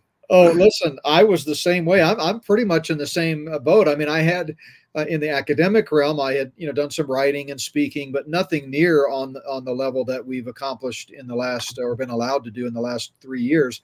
And the first time I was asked to speak at a Prophecy Watchers conference, I was like a wide-eyed, you know, kid in a candy shop, and I just I couldn't help myself. I kept, you know, going up to people and saying, "Can I take a selfie?" And will you, can my wife take our picture? And and I know that's you're not supposed to do that when you're there's protocols, right? When you're one of the speakers, you're not supposed to act like a fan, but I couldn't help myself, and it, it was such a blessing to to even think of being in the same room. But I, have learned a lot, and um, you know, and and hopefully people have been able to to benefit from some of the stuff that we've uh, we've contributed. So yeah, what's amazing about that is the first time I got to be on camera with Gary Stearman, I felt the same way. It's like you got to be kidding. I mean, he's been a hero for a long time, and I get to be interviewing with him. That's awesome.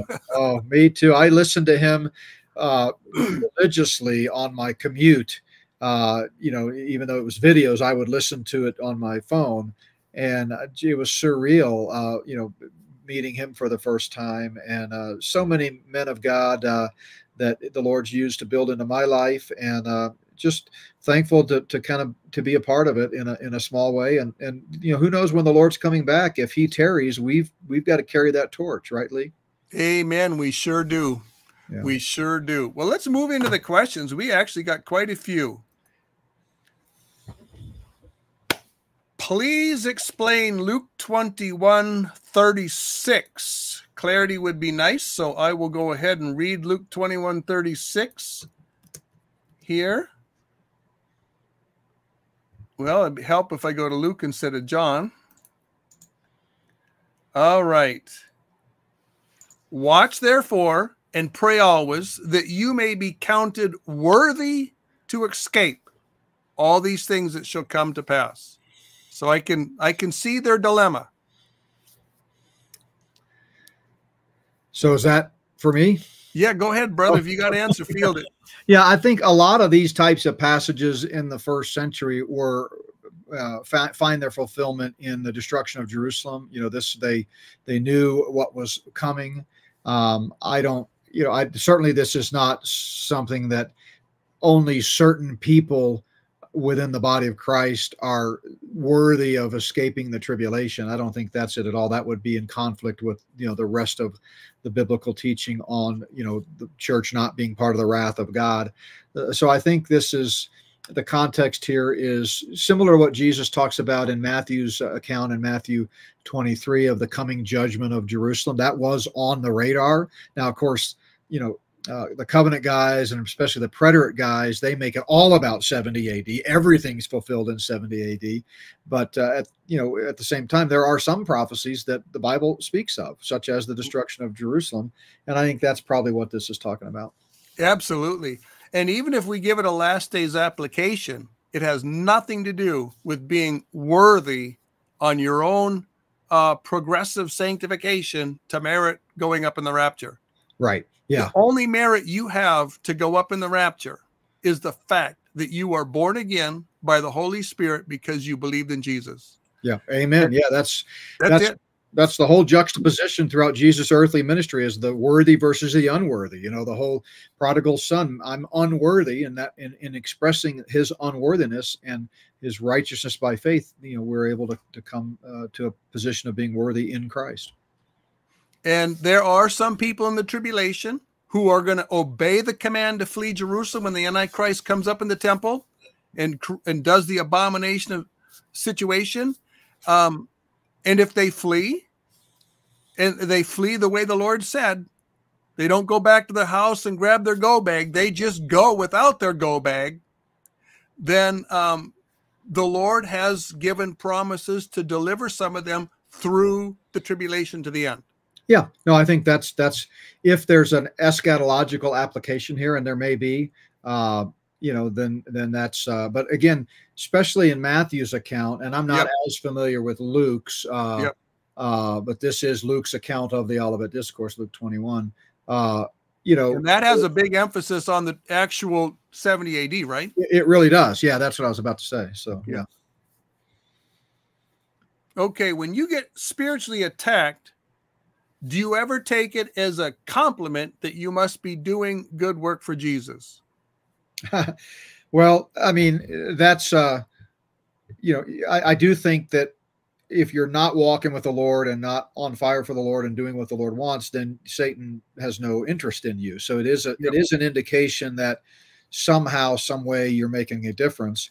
But you know, you do have to be careful. You don't want to take it like a, a badge of pride or something that you know, oh, look at me. And, and the other thing is, we do have to be cautious not to assume that every negative consequence we face is a direct, you know, spiritual assault. Uh, you know, just sometimes bad things happen to good people because of the fallen world in which we live. You know, just because right. I had a flat tire doesn't mean Satan's attacking me. It might mean that I ran over a nail. Uh, yeah. So, you know, uh, but I, but I think you know as we you know study this stuff more and really get into the word and try to be spiritually discerning we can usually tell when something is is happening uh, that is probably uh, demonic in its origin you know discouraging. Uh, I, I write about this in all three of the books about each one when they came out. We faced serious issues that i have no doubt or the devil's attempt to slow us down and keep the message from getting out. Uh, you know, with Spirit of the Antichrist Volume One, right after it came out, the first conference I did promoting it, I had a, acute attack of appendicitis on stage. Ended up in emergency surgery that night, uh, and ended up having complications and having to stay extra days. Uh, with Volume Two, I fell uh, and broke my uh, arm in the uh, icy driveway.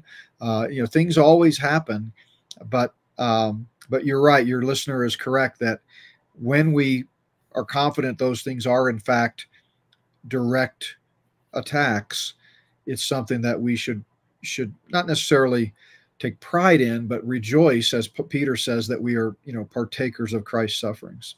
Amen. Well, here's an interesting question.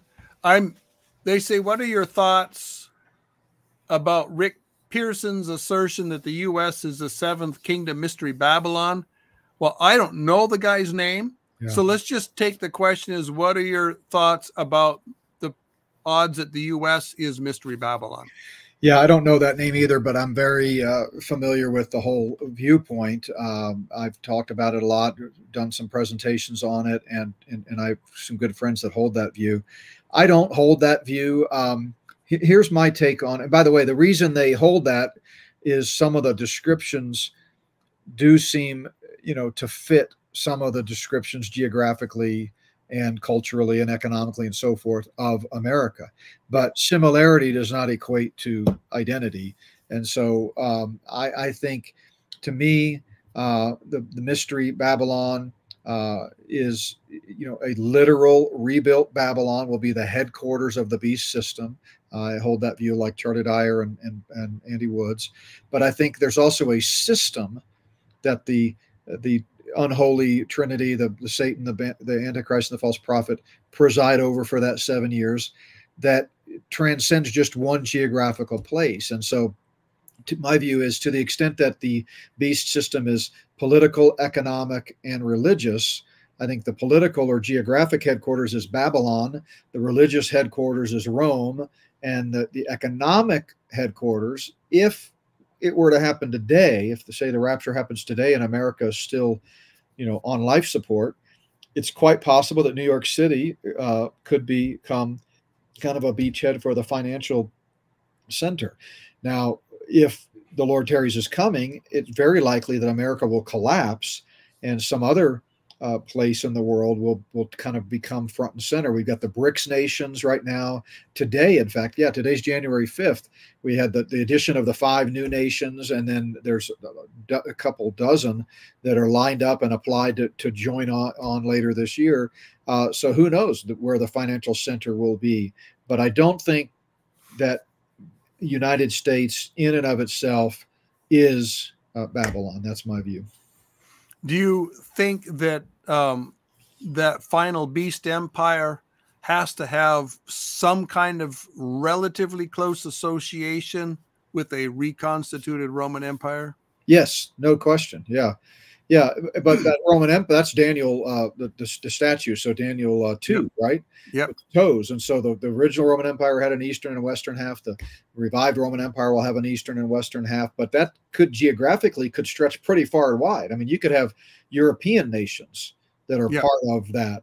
Uh, as well as Eastern European nations and, and and who knows what. So Middle Eastern, North African. Yeah, absolutely. So uh, no, I think that's that's also part of the the you know the system. But it's kind of like in when when the president of the United States, you know, he's he lives in the White House, right? He presides from the Oval Office, but wherever POTUS is, that's the seat of power. So he could be at Camp David or he could be on Air Force One. Uh, that's where it is. And I think the same thing's going to be true when the Antichrist rules the world. Um, yeah. You know, he may have his office in Babylon, but he may spend a lot of time in Rome uh, which will be the religious center. I think there's really no, no argument there. Uh, yep. Or or you know wherever the financial economic center is, uh, maybe it'll be Davos. I don't I don't know. You never know. Yeah, these kind of questions really will stretch your theological acumen and your imagination, and you really need to have both together. yeah, yeah, for sure. How can you tell the difference if you are experiencing a spiritual attack, divine discipline, or just an aspect of the fallen world? Well, that's a great question. I've actually, in our Not by Works chart book, which we sell uh, at our store, I have a chart on this type of thing. But the, the listener obviously has studied this because they've correctly kind of categorized it. You know, you've got just bad circumstances that that happen and the lord is testing our faith through that and how we respond to these things. It's not that necessarily we're being disciplined and it's not that we're being attacked. It's just you know things happen right? Um, and so you know it's hard to tell and at the end of the day we may not know in a given circumstance what it is but our reaction should still be the same no matter what. Trust god. We walk by faith. We trust the lord through it whether this is something through no fault of our own, just the fact that we live in a fallen world. Um, we could be victims, um, you know, of some injustice in this world. We could be victims of a direct satanic attack. Uh, whatever it is, our response should be the same, and that is to to to hang on to our faith, to trust God, to let Him see you through it. Um, not all sickness is of the devil, for example. Right we know that for a fact. I mean, uh, you know, Paul uh, didn't rebuke Timothy when he had a stomach ache. He just said, "Take a little wine," you know. And Paul himself had a, a thorn in the flesh that most scholars think was probably some kind of physical infirmity. So we can't say that all sickness is somehow how a you know a, an attack of the devil or a discipline of the Lord. Now it is important to understand, uh, and this I get into this in that chart book as well, that for believers we need to be careful of the terminology we use. We are never facing punishment. That's right. We face discipline, but punishment is reserved for unbelievers, right? That's right. So God's never going to punish us, right? We've passed from death to life, shall never come into judgment, Jesus says. Paul said there's now, therefore, no condemnation. So we may face discipline like a loving father, and it's it's a semantic thing, but it's and it's subtle, but it's important. Uh, so we don't punish our children, we discipline our children, that that kind of thing. So. One thing I like to point out too is that as a general rule for my basic operating principle, I always take the simplest solution. And so when it comes to this, I am going to start with the assumption that everything that happens to me is just part of being in the generic fallen, cursed world with demonic activity in a thousand forms around me and not go to a direct intentional spirit attack from a fallen being or direct divine discipline unless there's a reason that's apparent for me to go there. I'm otherwise you just get walking in fear like, "Oh my, what did I do wrong? What am I thinking wrong?" And uh and we don't want to be living in in that uh fear-based uh environment. yeah, I think that's very wisely. That's that's well said. If someone says they are saved but does not agree with once saved, always saved, are they really saved? Wow, that's a great question. So, and uh, I've written and talked about this a lot, and I have an answer for it. Um, so, at the moment of faith, and and and by the way, I you know my PhD dissertation was on this subject of uh, of the gospel. So my book, Getting the Gospel Wrong, the first book I wrote 20 years ago was was was that. So if you want more research and study on this to kind of study the issue for yourself, I would recommend taking a look at that. But at the moment of faith, by definition, a person must believe that Jesus gives them eternal life. That that's the essence of it. More than 160 times the New Testament conditions eternal life upon faith alone. Faith, by definition, if you look it up, it's the Greek word pistis is the noun, pisteuo is the verb it's confidence or assurance. So you can't believe Jesus gives you eternal life and not really believe Jesus gives you eternal life at the same time. So at the moment of conversion, a person has to believe Jesus gives them eternal life. Subsequent to that, through false teaching, through doubts, through whatever, people may come to deny the doctrine of eternal security and therefore no longer believe in once saved, always saved. And you know, they're still saved. But if you've never believed that Jesus gives you eternal life because you trusted in him for it, then you're not saved. Does that make sense? Yeah, that's that's a very clear answer. It, it, it's a tough question because as a young believer, I was saved into circles that believed in falling away, and if you believed in eternal security, that was heresy right. because you don't believe in holy living. And and it took me over a decade to process through the New Testament teaching and finally come to the conviction that there is eternal security. It says in John 10, I give unto them eternal life, and they shall never perish. Yep. In other words, if they try and jump out of the Father's hand, guess what? His yep. hand is going to move faster than their jump. Yeah, exactly. Can't be done. and and uh, it's a tremendous blessing.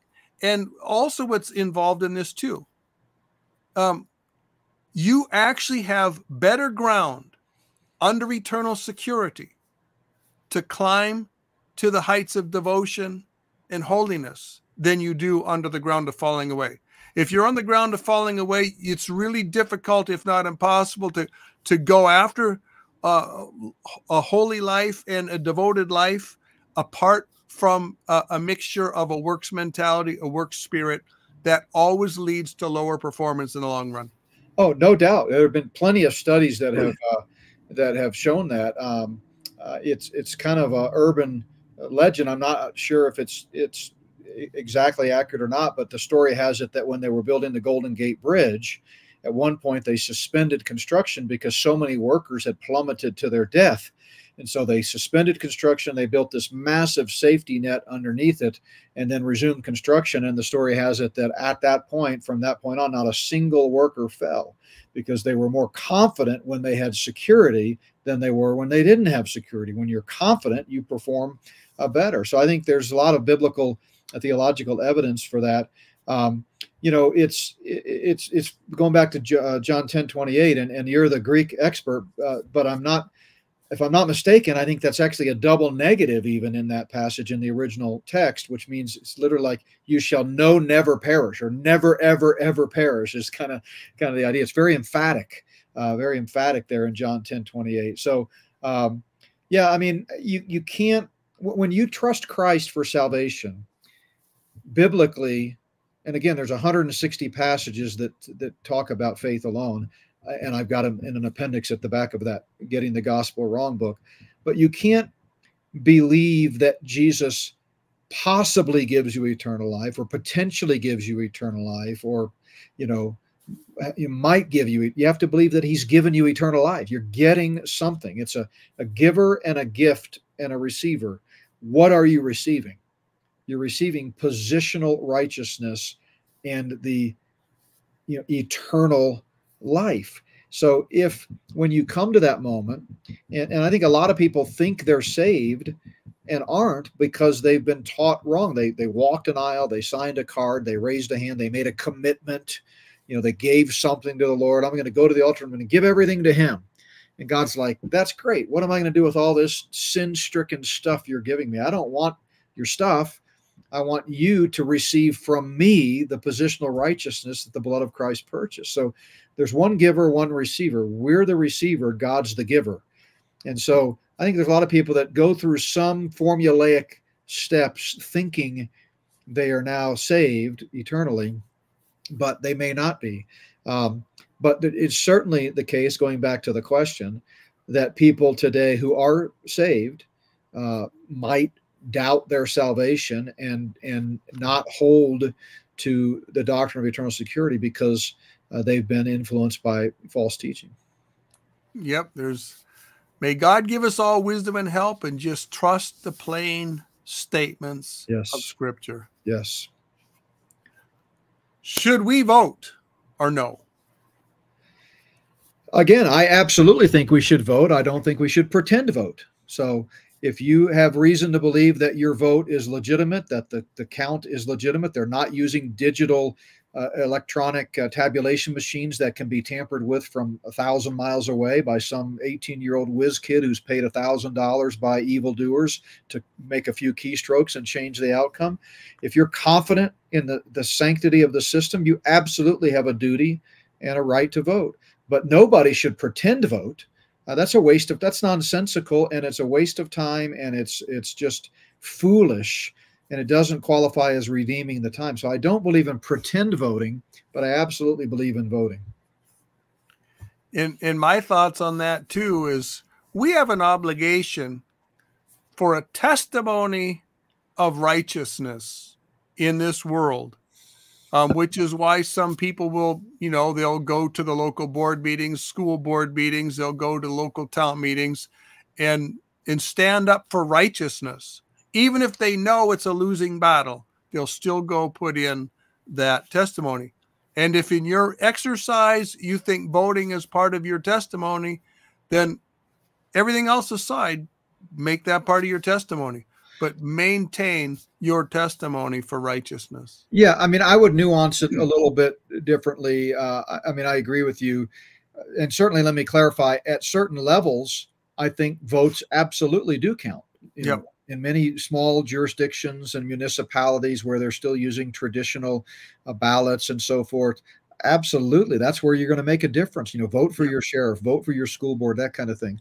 Um, but suppose you you in a in a national election you walked up to the booth and you you stood in there and and and whatever the mechanism was we know it's all digital now but let's yep. say that you hand them a paper vote And then let's say you happen to notice as you're walking away that the person who took your vote walked out the other side of that little curtain area where you handed them the vote, crumpled it up, and threw it in a fire. Yep. Now you've been you've expo- it's been exposed, and and and Yep. would you then have a duty to continue to play the game and be made the fool of? I, I don't think you're you're doing anything honorable in that case. You know they have elections in North Korea and in Iran. They're all clearly state run and state controlled and christians there don't waste their time voting they know that it's it's absurd it's just it's made being made the fool of so i think it all comes down to each individual situation uh, i don't uh, fault anybody for voting in presidential elections if you have never studied the issues of the day and understand how the systems are controlled and rigged by the luciferians if you don't know that of course uh, I voted for years. I was very politically involved until I came to understand uh, the facts of the matter. But there's nothing uh, honorable about perpetuating a lie once you know it's a lie. So it is honorable to make a difference where you can make a difference. And if you can make a difference, and we still can in some places, uh, local elections and so forth, we have a duty to do that. But that's what I mean by pretend voting. Uh, and until such time as a person has become aware of or convinced of, of the system, they they should vote. That's just the honorable thing to do. Uh, but once you've seen behind the curtain, then I think it, it transfers into pretend voting, and I, I don't have time for that personally. It's probably worthwhile to point out too that once the Lord Jesus comes back to earth and sets up his kingdom, there will never be another election again. Never be it. Hallelujah. That'll be. That- it's all appointments. Yeah. Every appointment he makes will be the best person for that situation, for that job, for that part of government, Yep. for And that no- place in the in the administration. Yep. No injustice, no perfect righteousness. It'll all run smoothly. So. All right, here's an interesting question. In John 6, eating his flesh and drinking his blood is symbolic. When Jesus says these words are spirit and truth, doesn't that phrase mean these words are to be taken metaphorical? Now, I'm not exactly sure what the question is going after because they've already said it's symbolic. Yeah. And are they thinking that metaphorical is like another step beyond symbolic? I, I take them to probably be addressing the the Roman Catholic view of uh, transubstantiation and so forth. Okay. But I think they're sort of answering, tipping their hand that they they they already have the correct answer. But absolutely, in John six, it's a long running metaphor, but it's very clear by the time you get to the end that that all of that eating and drinking is a metaphor for uh, belief, right? Amen. he says in verse 35 he who comes to me shall never hunger and he who believes in me shall never thirst. So it's it's very clear that this is a reference to uh, belief. He's just using a metaphor uh, and there's nothing mystical about the body and, and blood of christ. And the communion is a typology of faith. Yeah in the in the Lord Jesus. Yeah, he goes on in verse 47, one of the simplest statements of the gospel in all the Bible, one of those 160 that I talked about. Most assuredly, the old King James says, Verily, verily, most assuredly, I say to you, he who believes in me has everlasting life. I am the bread of life. So it's clearly a metaphor uh, for believing. Yep, you can believe in the Lord Jesus and never partake of communion. And you can partake of communion and never believe in Jesus. That's right. Well said. Yep. So how do you test the spirits? Yeah, First John 4 1, that's a theme verse or foundational verse for my latest book of Spirit of the False Prophet. Um, obviously, it starts with the Word of God. Any spirit that is contrary to the plain teaching of the Word of God is not of the Lord. God's not going to contradict himself. Uh, and so that's what the audience in John's day was dealing with was false teachers about Christ, uh, early Gnosticism, and some of those things. Uh, so I think the same thing's true today. You know, the Bible will shed a lot of light on all of the controversies that we deal with uh, theologically. Most people think of discernment as this mystical sort of psychological concept, like if you get goosebumps, it means one thing. If you don't, it means another. Uh, well, let's start with the empirical. Let's start with what we know as fact, the plain, normal teaching of God's word. Um, I'm on uh, Worldview Matters program next Thursday with David Fiorazo, and we already taped the program. But I talked about the importance of believers staying in the Word of God and correctly handling the Word of God uh, in these great last days.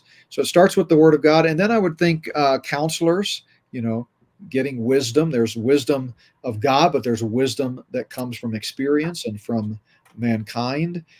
In the same way we discern the will of God and make decisions in, in life applies to discerning whether a spirit is, uh, you know, true or false. And so I would say there are people who, because they're well studied and, and, and, and really have a solid biblical worldview, are more easily able to pick up on, uh, you know, falsehoods and, and deceit um, in the same way that uh, the Secret Service, which is tasked with handling forgeries uh, and, and counterfeit money, uh, they train by becoming so familiar with the real bills that they can spot a counterfeit instantly. And so I think there are some people in the discernment world that, you know, have have that level of discernment. Um, but it, it's it's got to be tied to the Word of God. You can't take advice from someone or arrive at a conclusion, uh, no matter how emotional or how firm you may feel it, if it contradicts the Word of God. Amen. I got a couple little things I would add to that. One is I live by a principle of discounting my emotions. Hmm. Um, if I'm if I find myself feeling particularly euphoric, I just know by 40 years of experience that I'm probably um, it, it's going to wear off. It's not going to last. It enjoy it while it lasts, but it won't last. And and if I'm feeling particular spiritual, it's just not true. um, the other way around, if I'm feeling particularly gloomy, I just stop. I check myself. This is dumb. We've been down this path before. Your fears are 10 times worse than reality um, just don't bank on your fears. Just bank on facts, and and primarily the plain statements of Scripture, but also the facts of history are useful, and the facts of grammar are useful. Yes, yeah, yeah. I mean, emotion also makes you more susceptible to deception. Yes, because you know, emotions can be wrong. You know, uh, you know, it's like. And then the elite know that. The Luciferians know that. They love to play on our emotions. They use fear, for example. People I, I have crazy things when they're afraid. And I've made noticed a strong connection between the leading of the deceiving spirits and feelings and emotions and experiences. Mm. You know, the the essence of true spirituality is using your God-given reason on the God given revelation. That's the essence of spirituality. And every power and principality that would move you away from the word of God is going to go after your emotions, your feelings, and your experiences. Mm. Yeah. That's that, that's one of the biggest difficulties that we face uh, is is just standing on the facts of scripture at all costs. Yeah, no, I, I think you're right. I think that's right. Well said.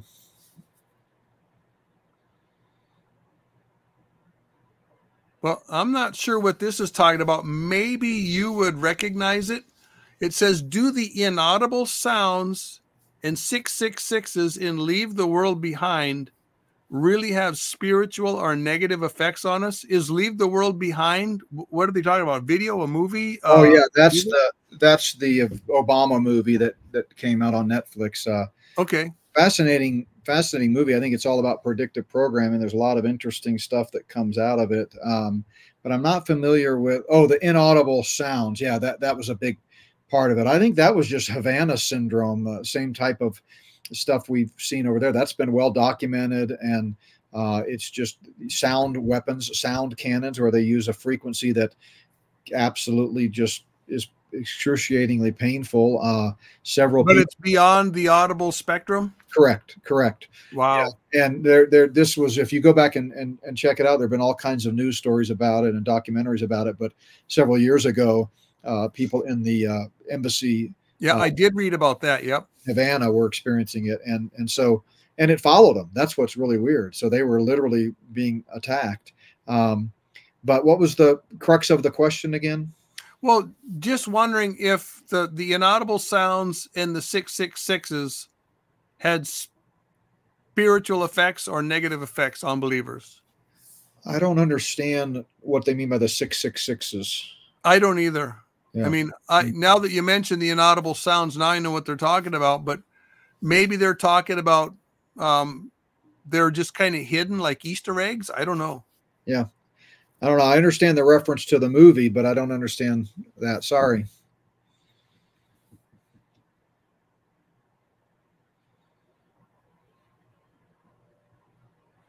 Why would Satan go along with end times prophecies? Um, like a, like raising the Antichrist and assembling the armies for Armageddon. Yeah, so I have an answer to that. I, have been asked that often. Some people will tell you that Satan uh, just he he knows he's defeated and he's just trying to take down as many people as he can. So he's just, you know, just kind of like a kamikaze. Yep. I don't think so for a second. I think Satan is self-deceived, which as I mentioned is the worst kind of deception. Yep. I think he knows Bible prophecy. He knows the Bible better than most Christians. He just doesn't believe it.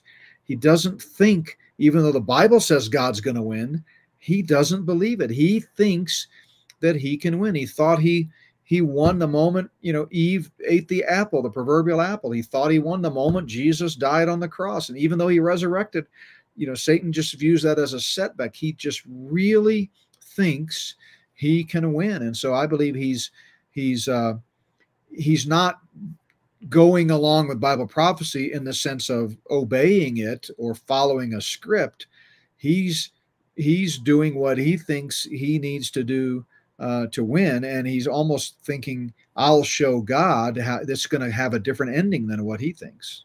Yep, I, I myself, I'm the same way. I think he thinks he can win, even if he's thinking it's a long shot. He thinks he can pull it off. He's just got to find the right chink in the armor, just the right technique, and he's just going to keep pressing on, thinking he can win. Yeah, totally. Yep. But now the interesting thought is the thought that this person expressed was, but if he just refused to raise up the Antichrist, wouldn't he thwart God's prophecy? No, of course not. We, we know the answer to that because nothing can contravene God's sovereign plan. Yeah. Uh, you know, so he he may tr- even if he wanted to not raise up the Antichrist, he couldn't do it. You know, that's because God spelled it out. Yep. Yep. He rules in the kingdom of men. Hmm. Do you think we will see giants in the end days or other supernatural creatures?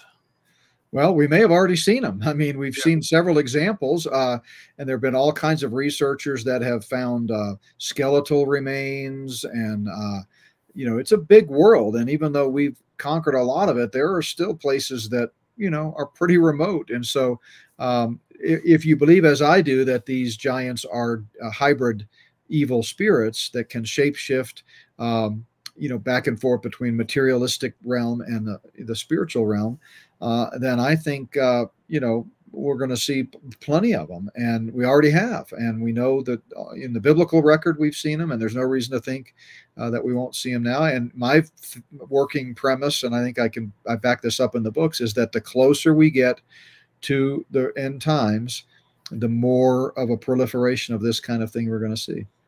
Amen. I agree. Who are the 24 elders in the book of Revelation? I take it as as the church. Is that your view? Yes, I do. The representatives of the 24 courses of the church priesthood. Yeah. Yeah, I think so. Uh, uh, you're really straining my detailed uh, aspect now. Uh, but I several several things lead us to believe that. For one thing, they already seem to have been rewarded, and the only ones that have been rewarded at that point are the church. That's uh, right. Um, and then they can't be angels because angels are mentioned later in that same passage as distinguished from the 24 elders. So i think the best evidence leads to 24 elders uh, being the church. But that would be one of those areas like we talked about earlier where you know you're, you're not going to die on that hill. No. I do enjoy it though. It's one of my favorite pre-trib rapture arguments. Oh it is? Yeah. Yeah, yeah. okay. Yeah. Because uh, they're the only ones that fit the the uh, characteristics right Yep, yep. Hmm. When you have they're they're bought by the blood of Christ, so they can't be angels. Right. Um, they're in the tribulation, um, so they can't be the the post tribulation saints because they're they're in heaven during the tribulation. Right. And you mentioned they're already rewarded. They're wearing their Stephanos crowns yep. and they're seated on thrones. So they're obviously rewarded, which implies they're already resurrected. Absolutely. Yeah. Okay, here's an interesting question. This is right up your alley, bro. Were some of the founding fathers like Washington and Jefferson, etc., were they Masons who were aware of what they were involved in? Washington, absolutely. There's there's zero uh, argument against him that he was you know, he was absolutely a Mason. We have no question about it. He was active, practicing. He knows it. Uh, I have a whole chapter on this. I'm not trying to sell books here, but I, I just, you know, when Lee knows this as well from all of his writing and research. When you've spent so much time researching and writing and documenting, you know, and you get a question where you're going to give a two minute answer to, you you want people to know, hey, there's more to this if you want to study it. Absolutely. But, but absolutely, the the Satan's hands were all over the founding of this country. God's hands were all over the founding of this country, and I address both of those in uh, in the book but the, many of the founding fathers were uh, sent over here uh, by the Luciferian elite, uh, which was uh, embodied in Freemasonry over in Europe, uh, for the purpose of creating a beachhead for the New World Order. That's why they called it the New World. And they came over here thinking they could take control of this new geographic region and from it continued their uh, agenda of taking over the world. The problem is, by the time that happened in the mid to late 18th century, God fearing believers and Puritans had already been here for 120 years. And they came over in, you know, eh, what the, mid, the early to mid 17th century. And so they had quite a head start. So that's where God's fingerprints are all over the founding of this country. And um, many of the founding fathers, uh, you know, were patriotic. They on a secular level understood the the uh, problems with a theocracy and they wanted a better form of government and we agree that a democratic republic is a better form of government but that does not mean uh, they weren't also uh, uh helping to advance a luciferian agenda some of them willingly and knowingly some of them unwittingly and unknowingly. Uh, some of the founding fathers were christians true believers Many of them were not. Certainly, uh, Jefferson was not a believer. We we know that for a fact. He he literally called the teachings of Christ uh, dung. Uh, compared it to a dunghill. The Jefferson Bible, which I've seen, you can go to the Jefferson Museum and see it in a glass case. He literally cut out all the teachings of Christ. So his Bible has all these missing sections that were cut out of the pages.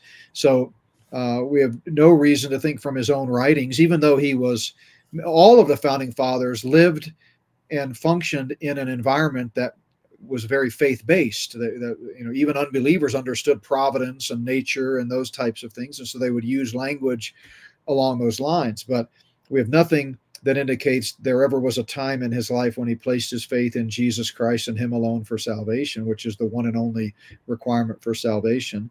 Uh, so you know, he he may have been, uh, you know, a good politician and had some good principles, and we like a lot of what he said in terms of liberty and freedom and patriotism and democracy. Um, but uh, you know, he definitely was not uh, not a believer. Okay. Will the rapture save us from all this evil? Um, I mean, we hope so, right? We we Galatians 1 4, he's going to rescue us from this present evil age.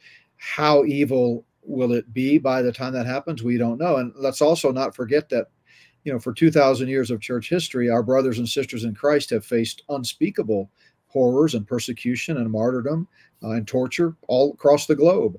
So we've been blessed as Americans to be sheltered from most of that, um, but we're not entitled to to miss it.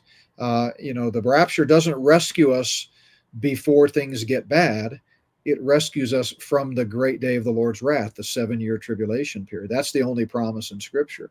So Amen. we know we won't have to face the wrath of God, but we could very well face some pretty difficult times uh, if that's the Lord's will. Yep. I mean, and we wouldn't have any business complaining if we here in the West experienced the taste of what they've been feeling in China, Iran, North Korea. Yeah. Amen. Yeah.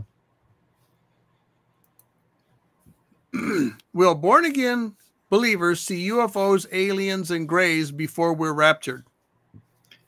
Many of them have. Yeah.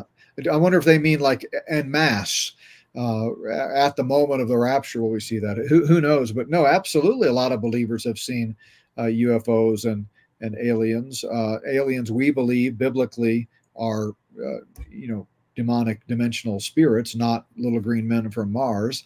Um, but uh, if you mean you know will we see some kind of massive global disclosure before the rapture? I have a hard time seeing that. Um, but but we might. I mean, it just depends on how much of this spiritual battle that we started the night talking about materializes before the rapture versus after. You know. What's interesting on this question, I told you earlier. Uh, I I, just, I didn't give you the whole story, but I gave you a little bit about a Bigfoot experience I had when I was a kid.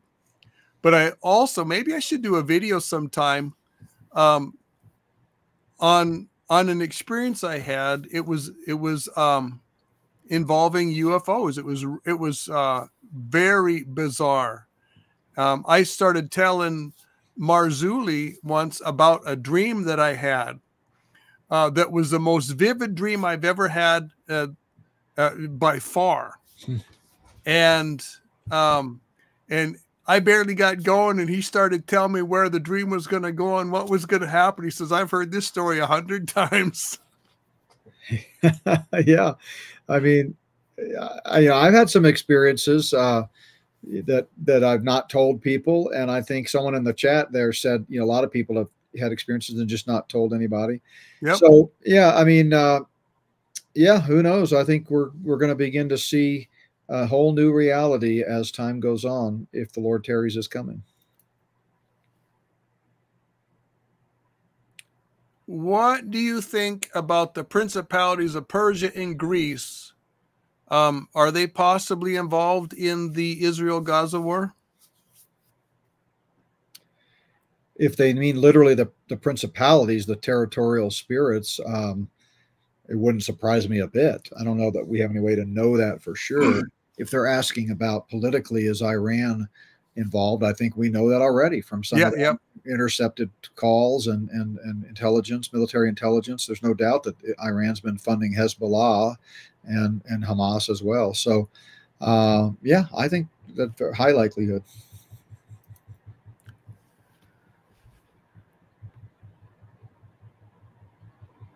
Hmm. Do you think during the tribulation people will be used to seeing creatures uh, because they don't seem to be afraid of the angel who's flying around and warning them not to take the mark?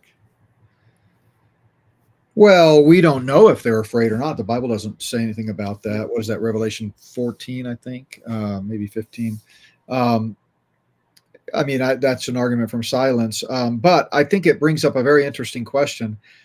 As time goes on, I think all of us in the Bible, all Bible students, are kind of shifting their views on possible uh, interpretations of different passages based on what is now a possible, right? I mean, there was a time when no one could conceive of a 200 million man army. There was a time when no one conceive could conceive of everyone on the earth seeing the resurrection of the two witnesses, for example. Uh, yep. Uh, but now we, we we know those things are routine, frankly. Um, so you know, uh, I, I think um, there's a very good chance. I've actually thought about that specific question about people interacting with, you know, embodied AIs and, and even demonic spirits and shape shifting uh, skinwalkers and things like that. Uh, I think there's a very high likelihood that that will be more of the norm, uh, like a lot of the Hollywood movies are presenting uh, today. You know, with the with these odd beings that come to aid human beings. Yeah, yeah. The movie The Creator was just out a few months ago. We saw it, and it was just you know side by side AI living with you know human actual humans. And and they knew what was what you could tell but uh, they looked similar but you knew what was what and you just taught them you know treated them like they were one of your own. So i think it's very possible that that kind of thing will become commonplace. Uh, but you know so much of, of what we now know really changes not so much our interpretation of scripture but because that there's one interpretation, singular meaning, and it you know uh, doesn't change with time.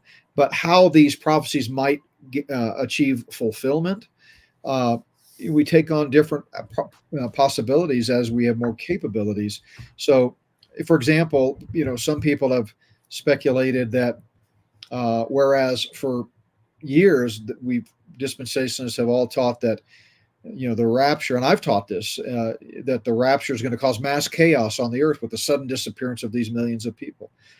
Well maybe by the time it happens with alien disclosure and all of the, the lies that are being told about that people will not necessarily panic in terms of uh, being confused but they will just assume oh yeah this was just another abduction you know mass abduction.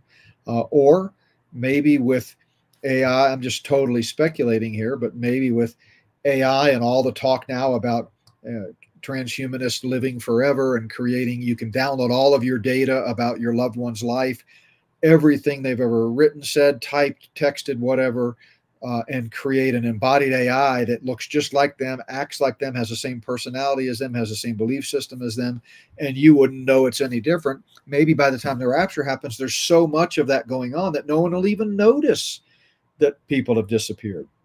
Not to mention the fact that, you know, the way the church looks today, I, am not so convinced there's going to be a massive number of people caught up in the church. I mean, who knows? But it just seems like the number of believers is at an all-time low as a percentage of the world population. So, I, you know, I think there's those are the kinds of speculative questions that you know are fun to think about, uh, but we really can't say for sure.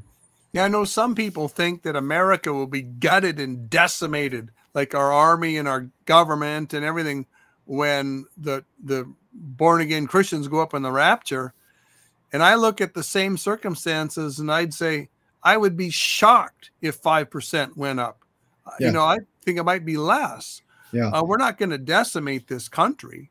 Um, yeah, that's what, you know, dispensations have traditionally uh, taught and speculated about is that since America is not in in Bible prophecy, at least explicitly, any nation from this area, uh, notwithstanding those who think Babylon is America, I just don't I don't get there scripturally.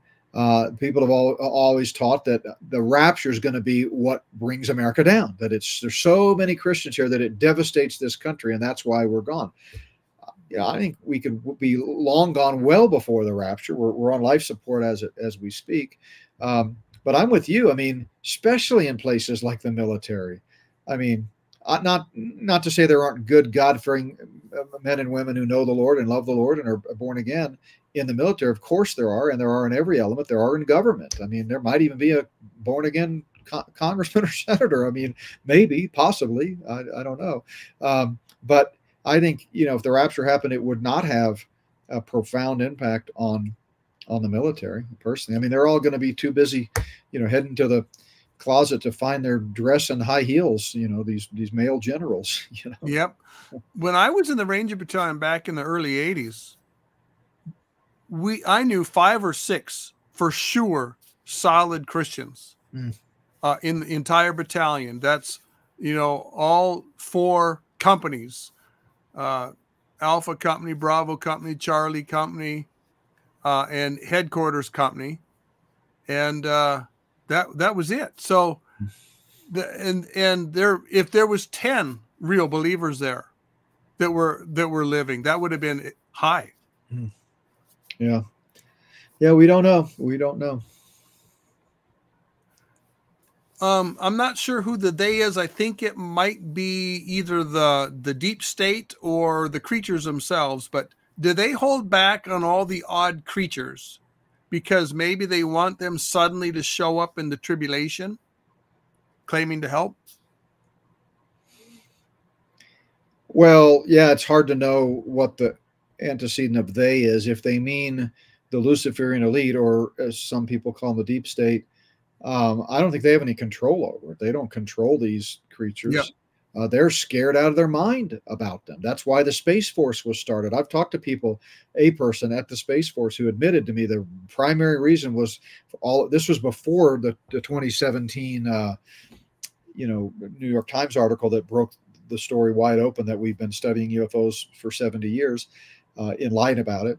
Um, this guy said no the main reason trump started the space force is there's things happening in in the uh, you know in this in space that we can't control that have no earthly explanation and we need to begin preparing a defense against some kind of a space invasion. So um, so i don't think they have any control over it. Um, whether satan is maybe holding back some of it you know it could be part of his strategy. Uh, you know i don't know. They're not running you know roughshod. I think there is some agenda here in the dark realm for why they're doing what they're doing. Yeah, and uh, there's probably a few variables involved. I think one of the variables is that with the presence of the church here, there's a lot of light that's influencing the people that the church touches. With and I think there's also the element of the restrainer. The, they can't be loosed like a bomb on the world until God has removed his restraining influence, which is focused on the church, not limited to it, but focused on it. Um, and so there, there's variables like that, as well as the fact that the satanic realm or the dark realm has been adjusting how they present themselves to mankind for many, many years. I mean, historically, they appeared like witches and warlocks and the little people and then it wasn't up until just shortly prior to World War II that they started morphing into uh, manifesting themselves in the Greys and in the Martians and in and that sort of thing. So they adjust themselves to where man is at. And how they come to the intellectuals in the university is different than how they come to people that are steeped in religion. But they are slowly pushing the whole of society into a place where they have the whole of society ready for full um, disclosure.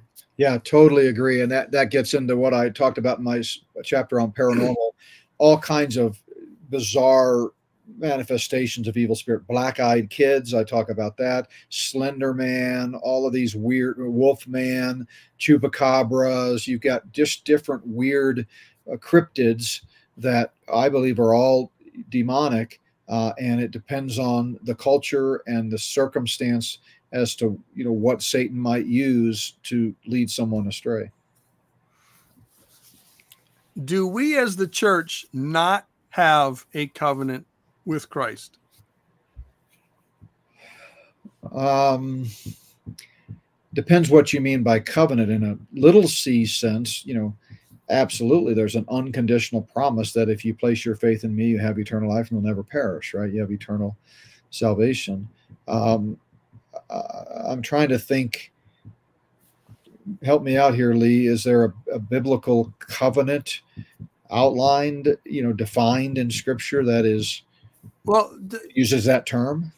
Well here where i go with this whole thing is i always just fall back. In thy seed shall all the nations of the earth be blessed. Right. right. So he here's here's the Messiah, the, the Lord Jesus.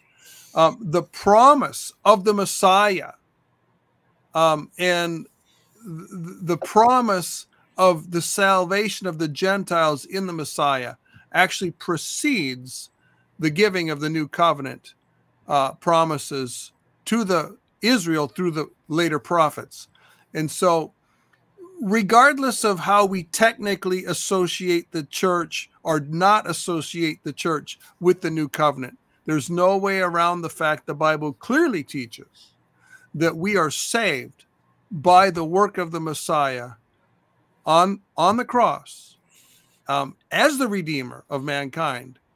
Um, yeah. No matter whether we think we get this is a, a, bleed off from the new covenant, or or if we think that we're um, an aspect of the covenant, or if we or if we are of the mindset that the covenant applies has one part for the church and one part for Israel. No matter how we slice it, the church is going to be saved by the Messiah of the new covenant. Yeah, I mean, covenant by definition has two parties. Yep. And there's a difference between who might benefit from the results of the covenant and who is a party to the covenant. That's and exactly Genesis, right. Genesis 12, it's quite clear that Abraham and, and, and in the subsequent reaffirmations of that covenant with Isaac and Jacob and so forth, and then on down through the prophets, uh, that that covenant is made with Israel.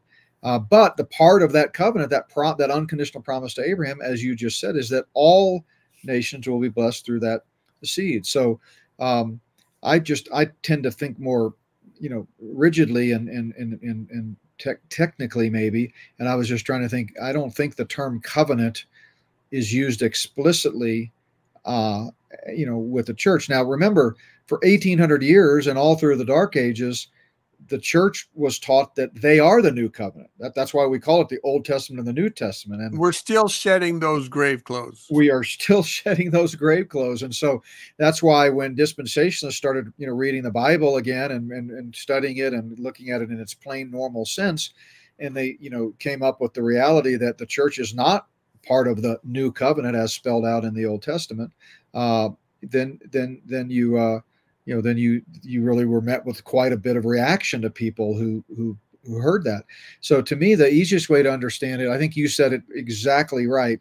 We're all ultimately blessed in the kingdom, and it's God's blessing, and it pre the the promise of the protevangelium in Genesis three fifteen predates all of God's plan as revealed in the progress of Revelation. And when we get into the kingdom and the eternal state, although we will retain our identity of the church, Israel, and Gentiles, uh, we're all going to be blessed, and, and and and there's no you know difference in the blessing.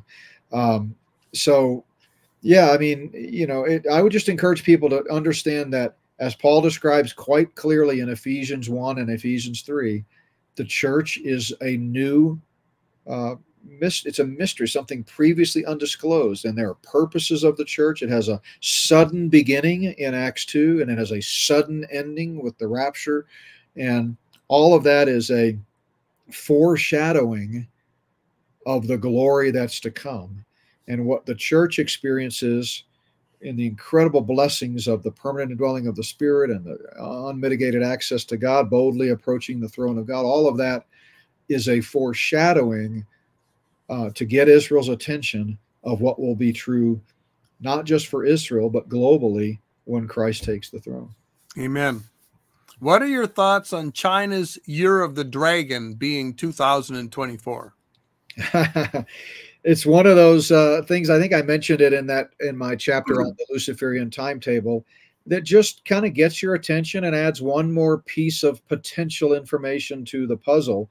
Um, I don't think we can say with any certainty that there's prophetic implications of that, but it wouldn't surprise me. What what we do know is that the Luciferian elite that have been, you know, working at the behest of Satan to bring down America and usher in a one world system have been talking about 2025 in particular and this decade in general for at least 100 years. And so uh, doesn't mean they're right. Doesn't mean God's going to allow it to happen because he's the ultimate one in charge of the, the calendar. But that's what their plan is. And it's also important to understand that as I said earlier, the Luciferian agenda is not monolithic. There are competing facets and factions within it. Amen. Oh, that's so true. China, Russia, they they have different agendas. Uh, you know, North Korea is a rogue element. It's not like they're all they're playing King together. of the Hill. They're playing King of the Hill. Now there is, as I diagrammed and showed earlier, a top tier Luciferian elite that do consider themselves the rulers uh, the chess masters, if you will, of the playing board. Yep. But they are no more in control of these rogue elements than, you know, like Putin, for example. I mean, they all have competing agendas, and that's what makes it so hard to accurately predict what the Luciferians' next move is. Is that things could happen that surprise even them that are bad. I mean, it's not just as simple as black and white. So, you know, that's kind of what I, what keeps me awake at night, uh, even though my faith is in the Lord, is just knowing that one Luciferian could get mad at another Luciferian and go off script and do something unexpected. And, and it's pretty bad when these people have like nuclear warheads and biological weapons and stuff. So, you know, I, I don't think it's, it's, uh, I think, like you said, they're playing King of the Hill. Well said. How do you know if you have grieved the Holy Spirit? I never hear from him. Hmm. Well, um, that's you know that's sad to to to hear because the Holy Spirit uh, has many ministries that are vital and and pervasive in our life every day. Things like encouraging, convicting, leading, guiding, assuring.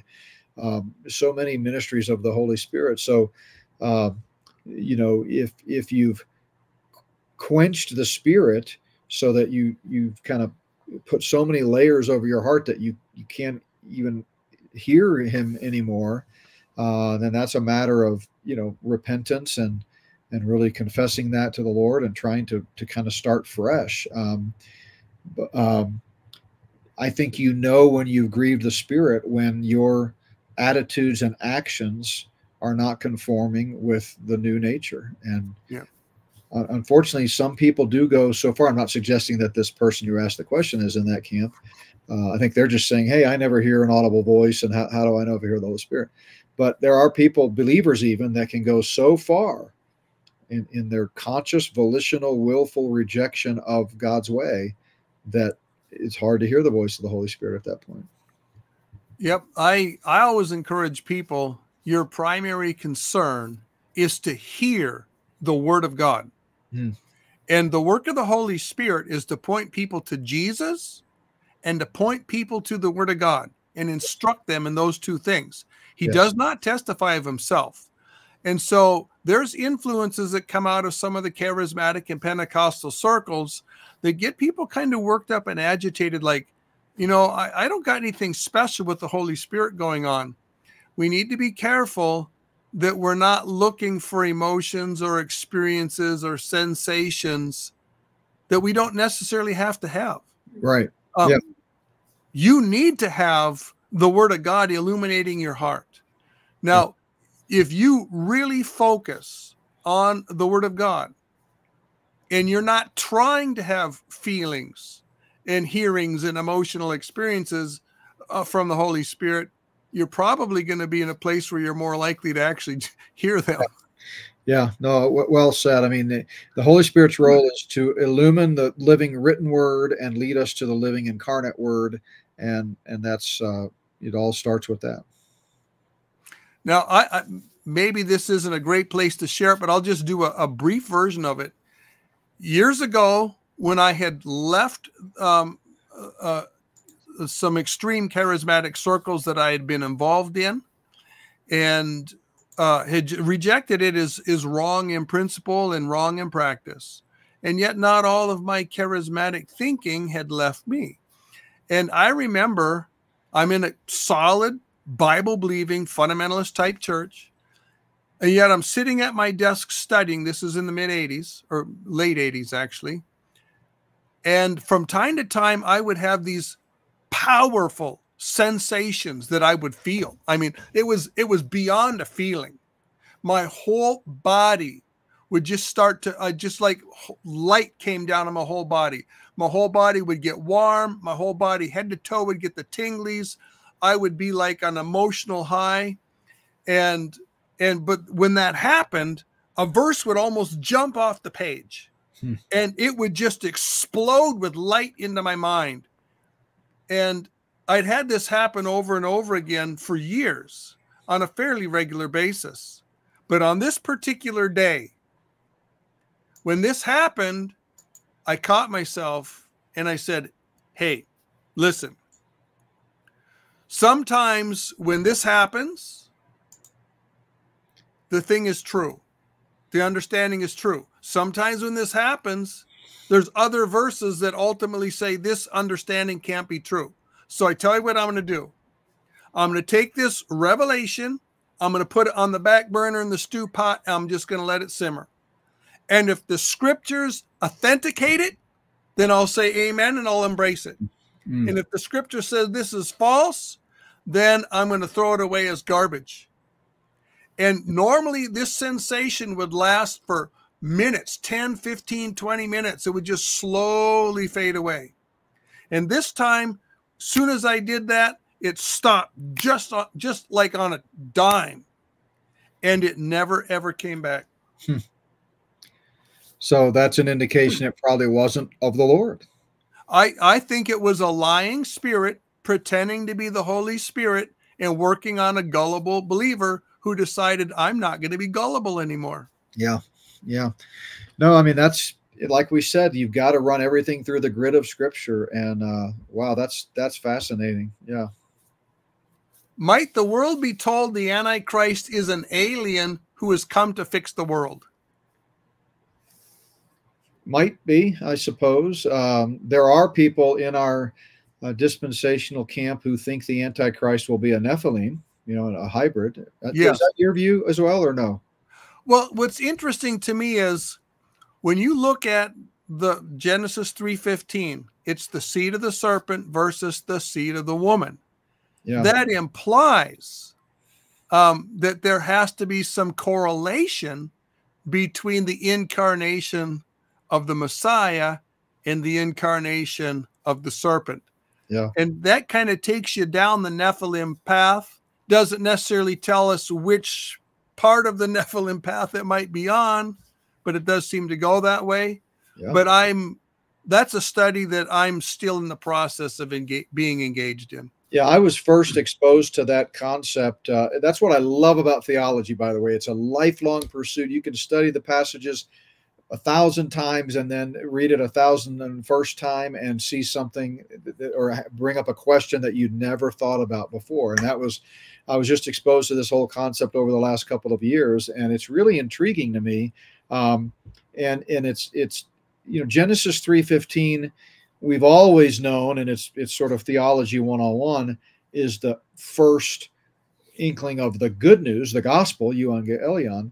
But it makes sense then that it's also the first inkling of the bad news, and therefore all of God's plan of the ages and the Bible prophecy really needs to be seen through the lens of Genesis 3:15. It sets the tone, if you will.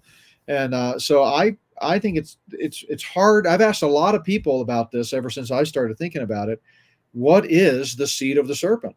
Yeah. And I get the same response from most of my longtime colleagues they, that, that I had when I first thought about it. They look at me like, hmm, well, never really thought about it. I guess it was just a, a metaphor for, you know, for for Satan. But but there's a, I mean, words mean things, and so the Nephilim concept of the Antichrist being the final Nephilim, as uh, Ryan Pitterson suggests, uh, fits the word for word biblical data better than anything else. So, yeah, but, I do suspect that the Antichrist is going to have in his human lineage some genetic material from the Nephilim line because I wouldn't be surprised if the if the the small group of families the the the, the elite if there still isn't vestiges of the Nephilim DNA in their line. Oh, I'm certain there is. That's the whole bloodlines of the Illuminati. Uh, Fritz Springmeier was the name I was trying to think of earlier, and he also wrote the book World uh, Worldwide Evil and and uh, uh, I'm looking at it across my ship. but Worldwide Evil and Misery, but Bloodlines of the Illuminati is his seminal work.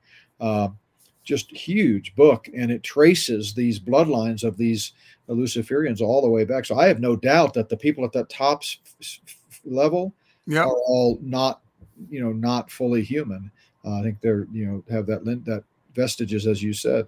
Um, what's interesting is there's nothing theologically that is impacted by whether you take the view the antichrist is fully human or whether he's a hybrid because the jesus said the lake of fire which we know the antichrist gets thrown into the lake of fire yeah. is prepared for the devil and his angels. That's right. So, i mean it, it really it doesn't shatter my theology one way or the other i think uh, now there there are some passages i'm wrestling with that seem to speak in ter- especially old testament speak in terms of the Antichrist as a man.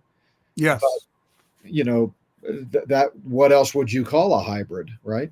Yeah. Well, I to me, you can't. He's just like the Messiah has to be fully God and fully human. Yeah. In a similar way, the Antichrist is going to have to be partially serpent and partially human. It's, That's a great point. Son of man, Jesus is called a man many times, yet we know he's also divine. Yeah. You know, just because the text calls the Antichrist a man doesn't mean he has to be fully human. Now, here's another interesting thing. I think the one who's going to be the alien is going to be Satan himself and some of his henchmen that come down with him. Because I think what's going to happen is in their revelation to, to the world, that they are the seed masters who started the evolutionary process here on earth. And now we have a human being, the Antichrist, who's the first human being, if not in the entire history of the world, the first one since maybe Nimrod to to reach ascended master status. And and so you know they'll be worshiping Satan and the Antichrist. It's going to be very fascinating, really, to sit up in heaven watching all this unfold while we're drinking Heaven Bucks coffee and see where we got it right and where we didn't get it right. Yeah, assuming we can watch it. I mean, uh, yeah, God, God may allow us that that privilege, but we're not going to suddenly have bionic eyes just because we go to heaven. You know. No, I think we'll be watching it on uh, big screen TV. Ooh, that, that'd be great. That'd be awesome. Yeah. Um, this is such a fascinating subject, though. Uh, oh, here's an interesting question. What are your thoughts on major on the majors and minor on the minors? Who determines what's major?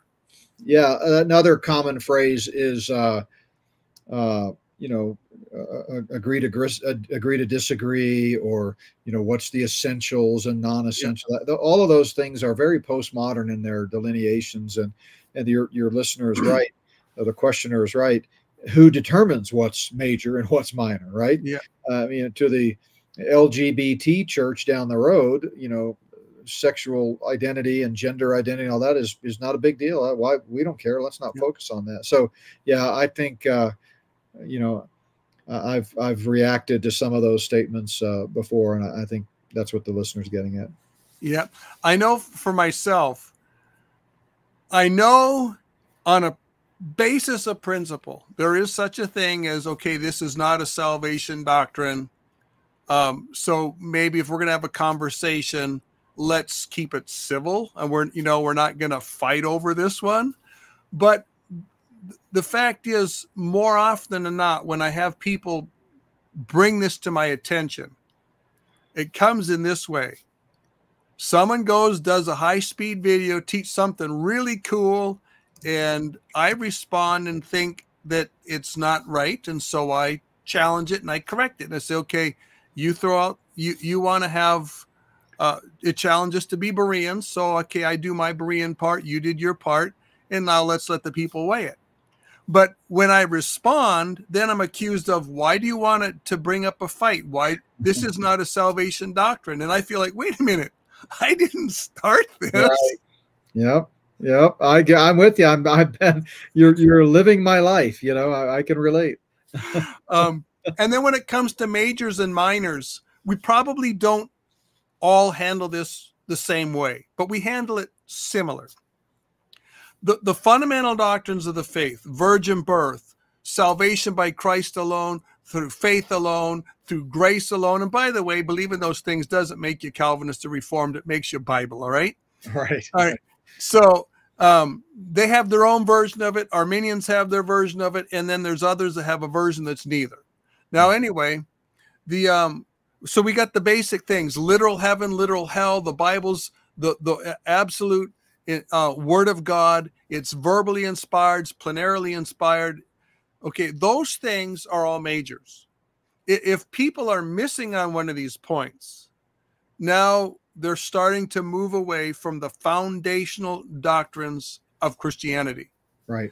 Um, when it comes to minor things, now, I mean, compared to what?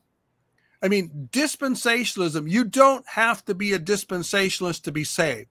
It's not one of the fundamental doctrines of the faith. but wow, is it important? Yeah. yeah. I mean, you're not going to understand the Bible, the whole thing, the way you should if you're not a dispensationalist. Yep. And dispensationalism is not an artificial grid that you put on the Bible and then you cinch the clamps down and and you you know no dispensationalism is simply letting the promises of God made to Israel in the Old Testament be fulfilled literally and to understand a distinction between Israel and the church and everything else falls into place. Yeah. Yeah, no doubt. Yeah, so you're right. It, it's it's it, compared to what? What's major and what's minor? And uh, and uh, you know, you, you know, back in the 50s when they had the fundamentalist modernist controversy, you know, the fundamentals of the faith were things like the deity of Christ, inerrancy of Scripture, virgin birth, uh, born again experience, those types of things. Um, but that shifts, you know, that that uh, the Overton window of theology, if you will, shifts, yep. and uh, and and so now, uh, you know, now it's different. So I just, I mean, I think in principle, as you said, all of us function in the terms of major minor. It's, it's yep. what we prioritize, but I don't think it really adds much to the overall philosophical discussion to to talk in those terms because you everybody has a different standard. And one thing I would point out, we have there's no doubt that some things in the Bible are more important and some are secondary and some are maybe even tertiary. But nothing in the Bible gives you permission to set aside any aspect of revelation just because you think it's small. Right. You have an obligation to submit to all of it and obey all of it and implement all of it. And the only excuse is if you have no idea what it means and so you can't obey it, but you still have a heart to search it out. Yeah. I mean, even things in the Bible like the head covering, which some people get all bent out of shape and they they they throw that around like it's almost as important as eternal security. but the fact of the matter is, you it, it is an issue. Right. And it doesn't matter if you think it's the 24 7 Anabaptist style head covering or a Plymouth Brethren or some t- Bible churches and Presbyterians will wear it too, where it's a devotional head covering worn during a meeting. Or if you think it's a woman's long hair, at least let it mean something that's going down the path of being literal. But yeah. you can't go down the liberal path and say, "Oh, this is this doesn't mean anything," and just throw it away. Right. Yeah. You you you know, it's in the all Scripture is is profitable. The whole counsel of God. We've got to have an answer for it. Um, you know, you're you're right about that I, I, when I was teaching full time, I used to do an exercise that that a professor I had years ago had had used that which I loved, where you, you have your students take a survey of what area of theology is most uh, interesting to you or of most importance to you. You know the classic ten categories, right? Yeah, Bible, yeah. God, Christ, so forth. And and and then and, and everybody has it, right? For me, it's soteriology and eschatology. I'll just tell you that right up front. That's what makes my heart dance. Now you know, as a systematic theologian and, and someone who studied this at the highest levels, of course, I have to be studied and somewhat conversant on all areas. But if all things being equal, you're going to find me contemplating, thinking, writing, reading about eschatology and soteriology. Those are my my bailiwicks, and so everybody has it. Um, and what the purpose of the exercise was was then we went around and we started to discover that historically throughout church history whatever area was of greatest interest to a particular group ended up being the area that they also got off balance with. So, for yep. example, charismatics, it's pneumatology. And where are they, you know, in error uh, most often? In pneumatology. And you just go right down the line. And so, the, the, the moral of the story is uh, we have to, as you say, not neglect any part of it it's okay to, to recognize and own the fact that certain areas are more passionate to you but you can't ignore it. Otherwise you'll get out of balance because there's an interconnectedness to all areas of theology. Absolutely. at all. Yeah. Absolutely. Boy that's a good closing word brother. That is a really good closing word. Well we're done with the questions. So we are formally done here now. Um if if you have anything you want to add to what you just said, brother, um, close her up. And other than that, we're basically done.